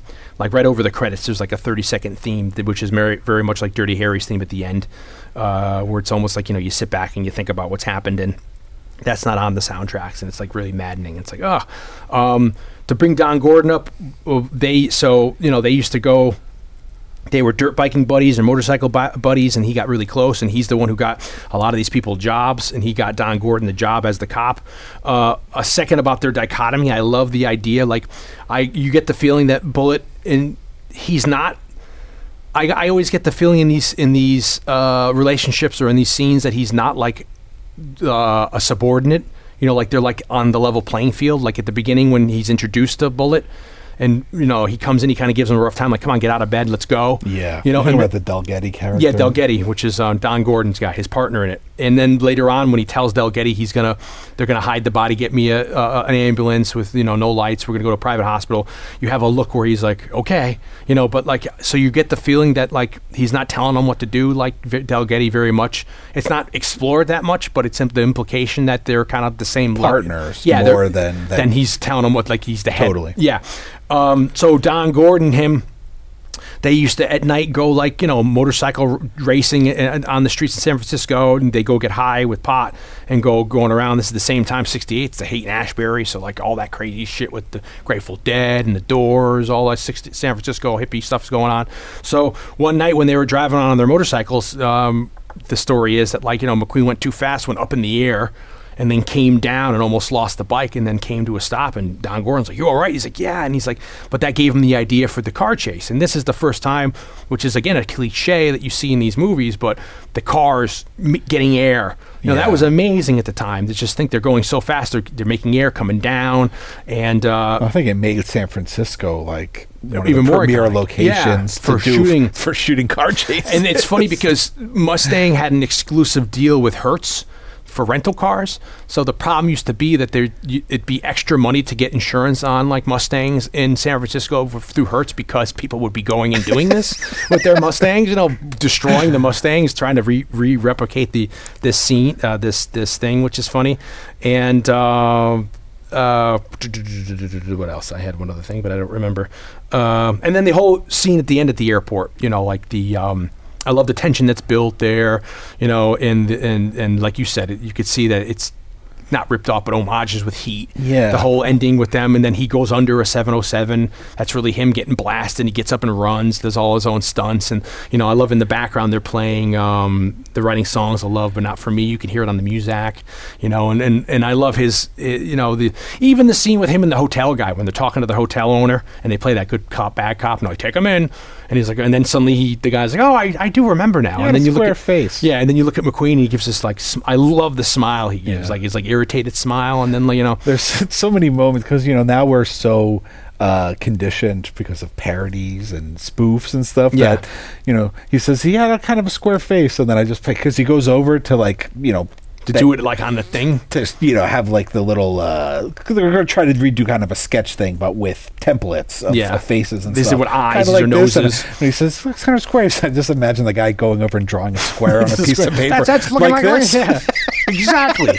you know, and also that's another example of contemporaries because he's like, he left in a cab. What kind of cab? The Sunshine Line. And then Don Gordon looks at McQueen. McQueen walks out. And gets in, another example of like yeah the, the great. finds uh, the, yeah, finds Robert Duvall because you know. the, the car wash knew exactly where to go Yeah, and he, you know, and then that's the classic line. You know, he put in a lot of change. You know, um, and uh, you know, also McQueen. There, there are pictures um, f- from the movie of him with his gun drawn, and it looks like it's the scene when he's down in the basement of the of the hospital running, and then the, the laundry comes down. He Yeah. turns around, and you don't see it in the movie. He's gun drawn, but in a lot of like press releases, you could see. Is it on? Yeah. It was on the back of the book that Dion brought of, uh, Of, new, of the, the new witness. of the novelization. You see him with the gun drawn. It's so it's like a Except press he's release. got black hair. yeah, yeah, it's, it's black there, jet black for the cover. But he Shoe never polish. he never draws his gun until the end of the movie, and I love that because you look at like a, a character like a Dirty Harry, where it's like the first thing he does, he's taking that forty four out and he's fucking shooting, you know. Yeah. and it and it it goes to like the the I don't know maybe the innards of the cop, where Dirty Harry's more of shoot. Ask questions later, where he's very much like a progressive. He's not going to use the gun unless he needs it. It's a tool of the trade, but whatever. And I love you know, during the chase at the end when he jumps off the plane, runs after no music. When the guy goes into the tar- into the airport terminal, McQueen stops, pulls the gun out, and then you have Lalo's music starts. Yeah. And then he, and I love the sequence of when they go back into the and he's walking trying to find the guy, and McQueen's walking around, and, and you see like he he has his eyes down, he passes a pillar, and when he passes the pillar, his eyes are already back up watching the guy, and this music's drawing this tension. You hear like the "Woo," what- what- I don't know what they're using, like flutes or some sort of like uh, wind to get this kind of like building up tension and. Then McQueen sees like the cops come down, and he turns so the guys they won't recognize him, so they won't blow his cover. And then up to the when he has the shootout, finally the last, and he you know only shoots when he has to, you know that kind of a thing.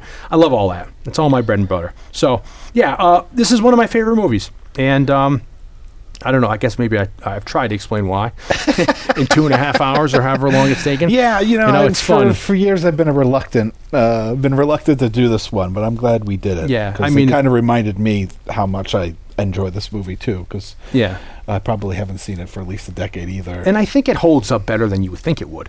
You know? I think there will be people that don't like it, Of course. and you know, like any movie. And I think there just there's going to be people that don't get it. It's either that it's going to be too slow or there's not enough going on in the plot, yada yada yada. But I think there's going to be a lot of people, hopefully, the kinds of people that listen to two guys talk about a movie for three hours. Yeah, that that, that, that that have a level of affinity for you know, it. that will see the- probably, even if they haven't seen it yet or haven't seen it a long time, will revisit it or visit it for the first time and, and appreciate, Yeah. you know, kind of the filmmaking. Aspect of aspect it of all. this movie. And then when the movie came out, like to say how much of a blockbuster this was is an understatement. I mean, how much money it was like he could print money at that point. You know, by 1968, That 69. was also like you know. one of the producers, right? So- Yeah, so he was just you know, and he and he was dictating, and it's just that that's the sad thing about his career, where he just got so he was trying to like make Le Mans for so many years, and he, then he hated freaking James Garner put out Grand Prix, you know, and then he was trying to make a car movie, and then that movie fell apart. So, Solar, his his company, his production company, fell apart making Le Mans, and then into the '70s, after he did Towering Inferno, he kind of was just didn't know what he wanted to do in life. He started he grew a beard to look like much like Jim Morrison did, like at the end of his life, you know, grew a beard to look different, not be the leading man. You know, Richard Crenna has a story that he's driving his car, his convertible, one day on a California road, and his motorcycle flies by, and he's like Crenna, and he looks and it's McQueen and a big beard, you know, and it gets to the end into the '70s where McQueen wants to come back and do a movie called Enemy of the People, an Ibsen play, and the. The, they, they were like, "Are you kidding me? It, it's all it's a play. All you're going to be it's about a doctor in the turn of the century who discovers that like the the the little sleepy town, the the the, the spring that they're getting the reservoir water from is mm. poisoned. Yeah, yeah. and he's trying to tell the town that no, and then he becomes like the heretic, and he's like, no, the doctor, no, the doctor's full of shit. His medicine, malar, you know, becomes like him versus the people, enemy of the people. Charles Durning's, and it's great. It never even got a release. You know, it never got officially released in America domestically. It was a big blow. It was a commercial failure through Warner Brothers with McQueen, and then he was contractually obligated to do Tom Horn, which we talked about. Great western, I love it, but true story as well. And then on that set, he started to realize he was having uh, breathing problems, and he, and he was saying to the nurse on set, you, you know, about uh, you know he's having respiratory issues. And then by the time he was doing his last movie, The Hunter, in 1980, he was diagnosed with mesothelioma, and uh, that was because of his. uh, the majority of it was because of his huge uh, exposure to asbestos in the merchant marines and f- through his car racing years and just not people not knowing. Yeah. and he tried all kind of conventional treatments with cancer stuff. It wasn't working. He started seeing this other person who was doing very unconventional treatments. Supposedly that stuff was actually working. He went down to a mexican hospital to have surgery. And while he was down there they had the big idea that his cancer was kind of in remission and they had this idea of to operate because he had this big um, tumor in his stomach that almost made him look like you know like he was overweight. And uh, so by that point he became a recluse. He wouldn't let anybody see him because you know he was remembered as this guy. I mean he dies in november of two, 1980 and the hunter only comes out in september or august of 1980 and that's kind of a flop too. Levar burton's in that as well. Yeah, yeah. yeah um, and that movie, you know, it has its problem, but it's sad. It's a, ch- another Chicago movie because at the end he's on the sh- he's on the L in Chicago. We should have brought that out in the Blues Brothers. And and he and he, the car he has a car go off that famous. There's a parking Which garage. also 1980. Yeah, exactly. There's a parking. So it's the same world. Like you know, the parking garage that's like a spiral where the car goes off. They they lambasted it in the commercial a couple years ago. That, but so McQueen goes down to Mexico to have a uh, surgery to take this tumor out. They, when they take the tumor out, it's dead. It's a crusty old tumor, and he survives the surgery. Uh, and he wakes up and he says something in Spanish. I forget what his last words are. He's like, "I did it" or something. And he, and then he ends up having a pulmonary embolism in his lung. He has a blood clot that goes to his heart, and he ends up having a heart attack and dying. And it was so, the press was so fierce. They were trying to get down. They're paying people to get a to get a picture, and some French newspaper was able to sneak in and get a picture of his dead body, which supposedly um, then was on the cover of this. Uh, French newspaper, but I've never been able to see the picture. But it was scandalous. But he died in 1980 and he age 50. You know, so you just think about Jesus. You know, the kind of life that he led, led, and I think near the end of his life, he started realizing, you know, I was a dick to cer- certain people. I was a womanizer. You know, I mean, you know, the drugs did take over. Did I waste my life going after this unattainable urge to buck authority and you know, fuck you to the world and you know that kind of a thing? But it did.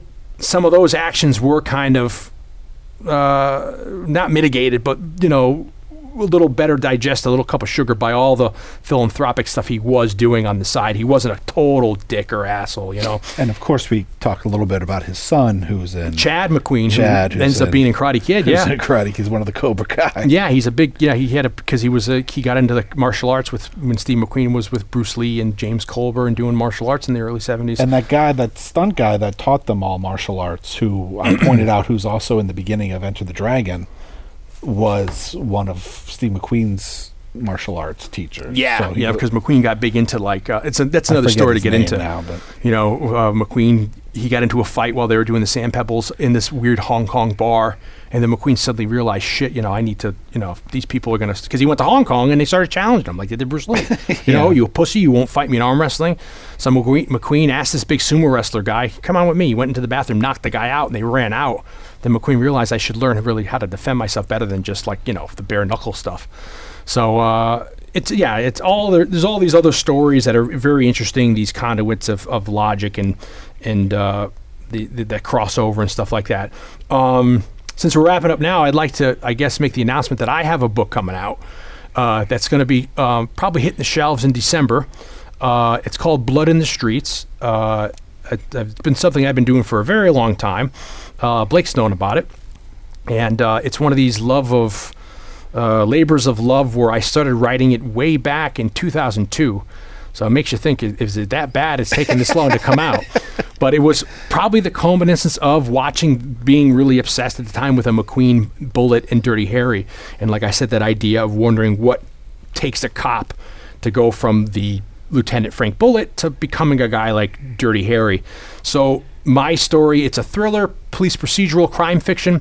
I wrote it originally as a screenplay in 2003 and four, and then uh, like Blake knows, once you have a screenplay, we, you get in this limbo where you can't really get it seen to anybody because you kind of like a lot of in the business where uh, people uh, you know, they won't look at unsolicited material, so you end up sitting on a these screenplays for so long. So I wrote some other things, and then around 2012, a guy I work with said, "Why don't you just turn it into a book? Because you'll have a better chance of getting it out as a book." So that's what I did. So in 2012, I turned it into a book, and then, then uh, Jesus, in 2017, I ended up getting uh, a publisher who wanted to put it out, and now it's on its way of coming out at the end of the year, uh, and it takes place in one week in 1976 up in New Haven, Connecticut, where I'm from. And it's about a detective who kind of is losing his grip on reality and falling off the wagon while he's investigating the uh, murder of, of his best friend's uh, daughter or family member. You know, dealing Like with a this great thing. stocking stuffer. Yeah, exactly. So I will uh, certainly um, give you more information as it comes out. I have to hone my uh, my little pitch on it, get it down to a do log first line. try. Yeah. So uh, it's called Blood in the Streets. It should be out in December. Uh, once you know it's on Amazon, and I have a a, a, um, a street date, I will certainly let everyone know of people who are interested in, in in purchasing that, and hopefully maybe one day then I can turn it into a. I would say when I wrote it, it's funny. You think like you could turn it into a movie, but now we're at the point where maybe I can turn it into a Netflix series. You know, like you know, my idea is still gonna. You know, it started out as a as a book or as a script, so I want to eventually maybe make it. So, uh, you know, uh, that's the. And I thought it'd be a good time to really because it's kind of related to this. You know, so it's a it's a good thing to, to Very proud of you, Dion. Thank you, Blake. Thank you. Yeah, Blake's, of course, we all know Blake's already had something that he had come out, you know, and he knows the, the trials and tribulations of trying to get some crap out, you know, and it's just so long. Not crap as in his stuff is crap, but just yeah. trying to get something to market because it's so. And then even in the, it, it's for another day, but just the, getting this out here, just like, you know, fiction into the market, people aren't interested in. You know, they want to do it just to like, you know, why don't you self publish it? And it's like, you know, it's like, oh, so hard, you know. So it's like, my wife calls me the little train that could because I keep going. Even I'm like, I'm gonna, I'm gonna do it. I'm gonna do it. I'm gonna do it. I'm gonna do it. So. Uh, it should be exciting, and like I said, it's it's it's if you like movies like this, like Dirty Harry, like The French Connection, the '70s uh, kind of gritty, uh, you know, movies, then this book is uh, is going to be something you'll like. So uh, build some momentum up as we get into the fall. Yes, more info to come on that. Yeah, and um, that's about it for this week. So that this turned out being a lot longer than I thought it would.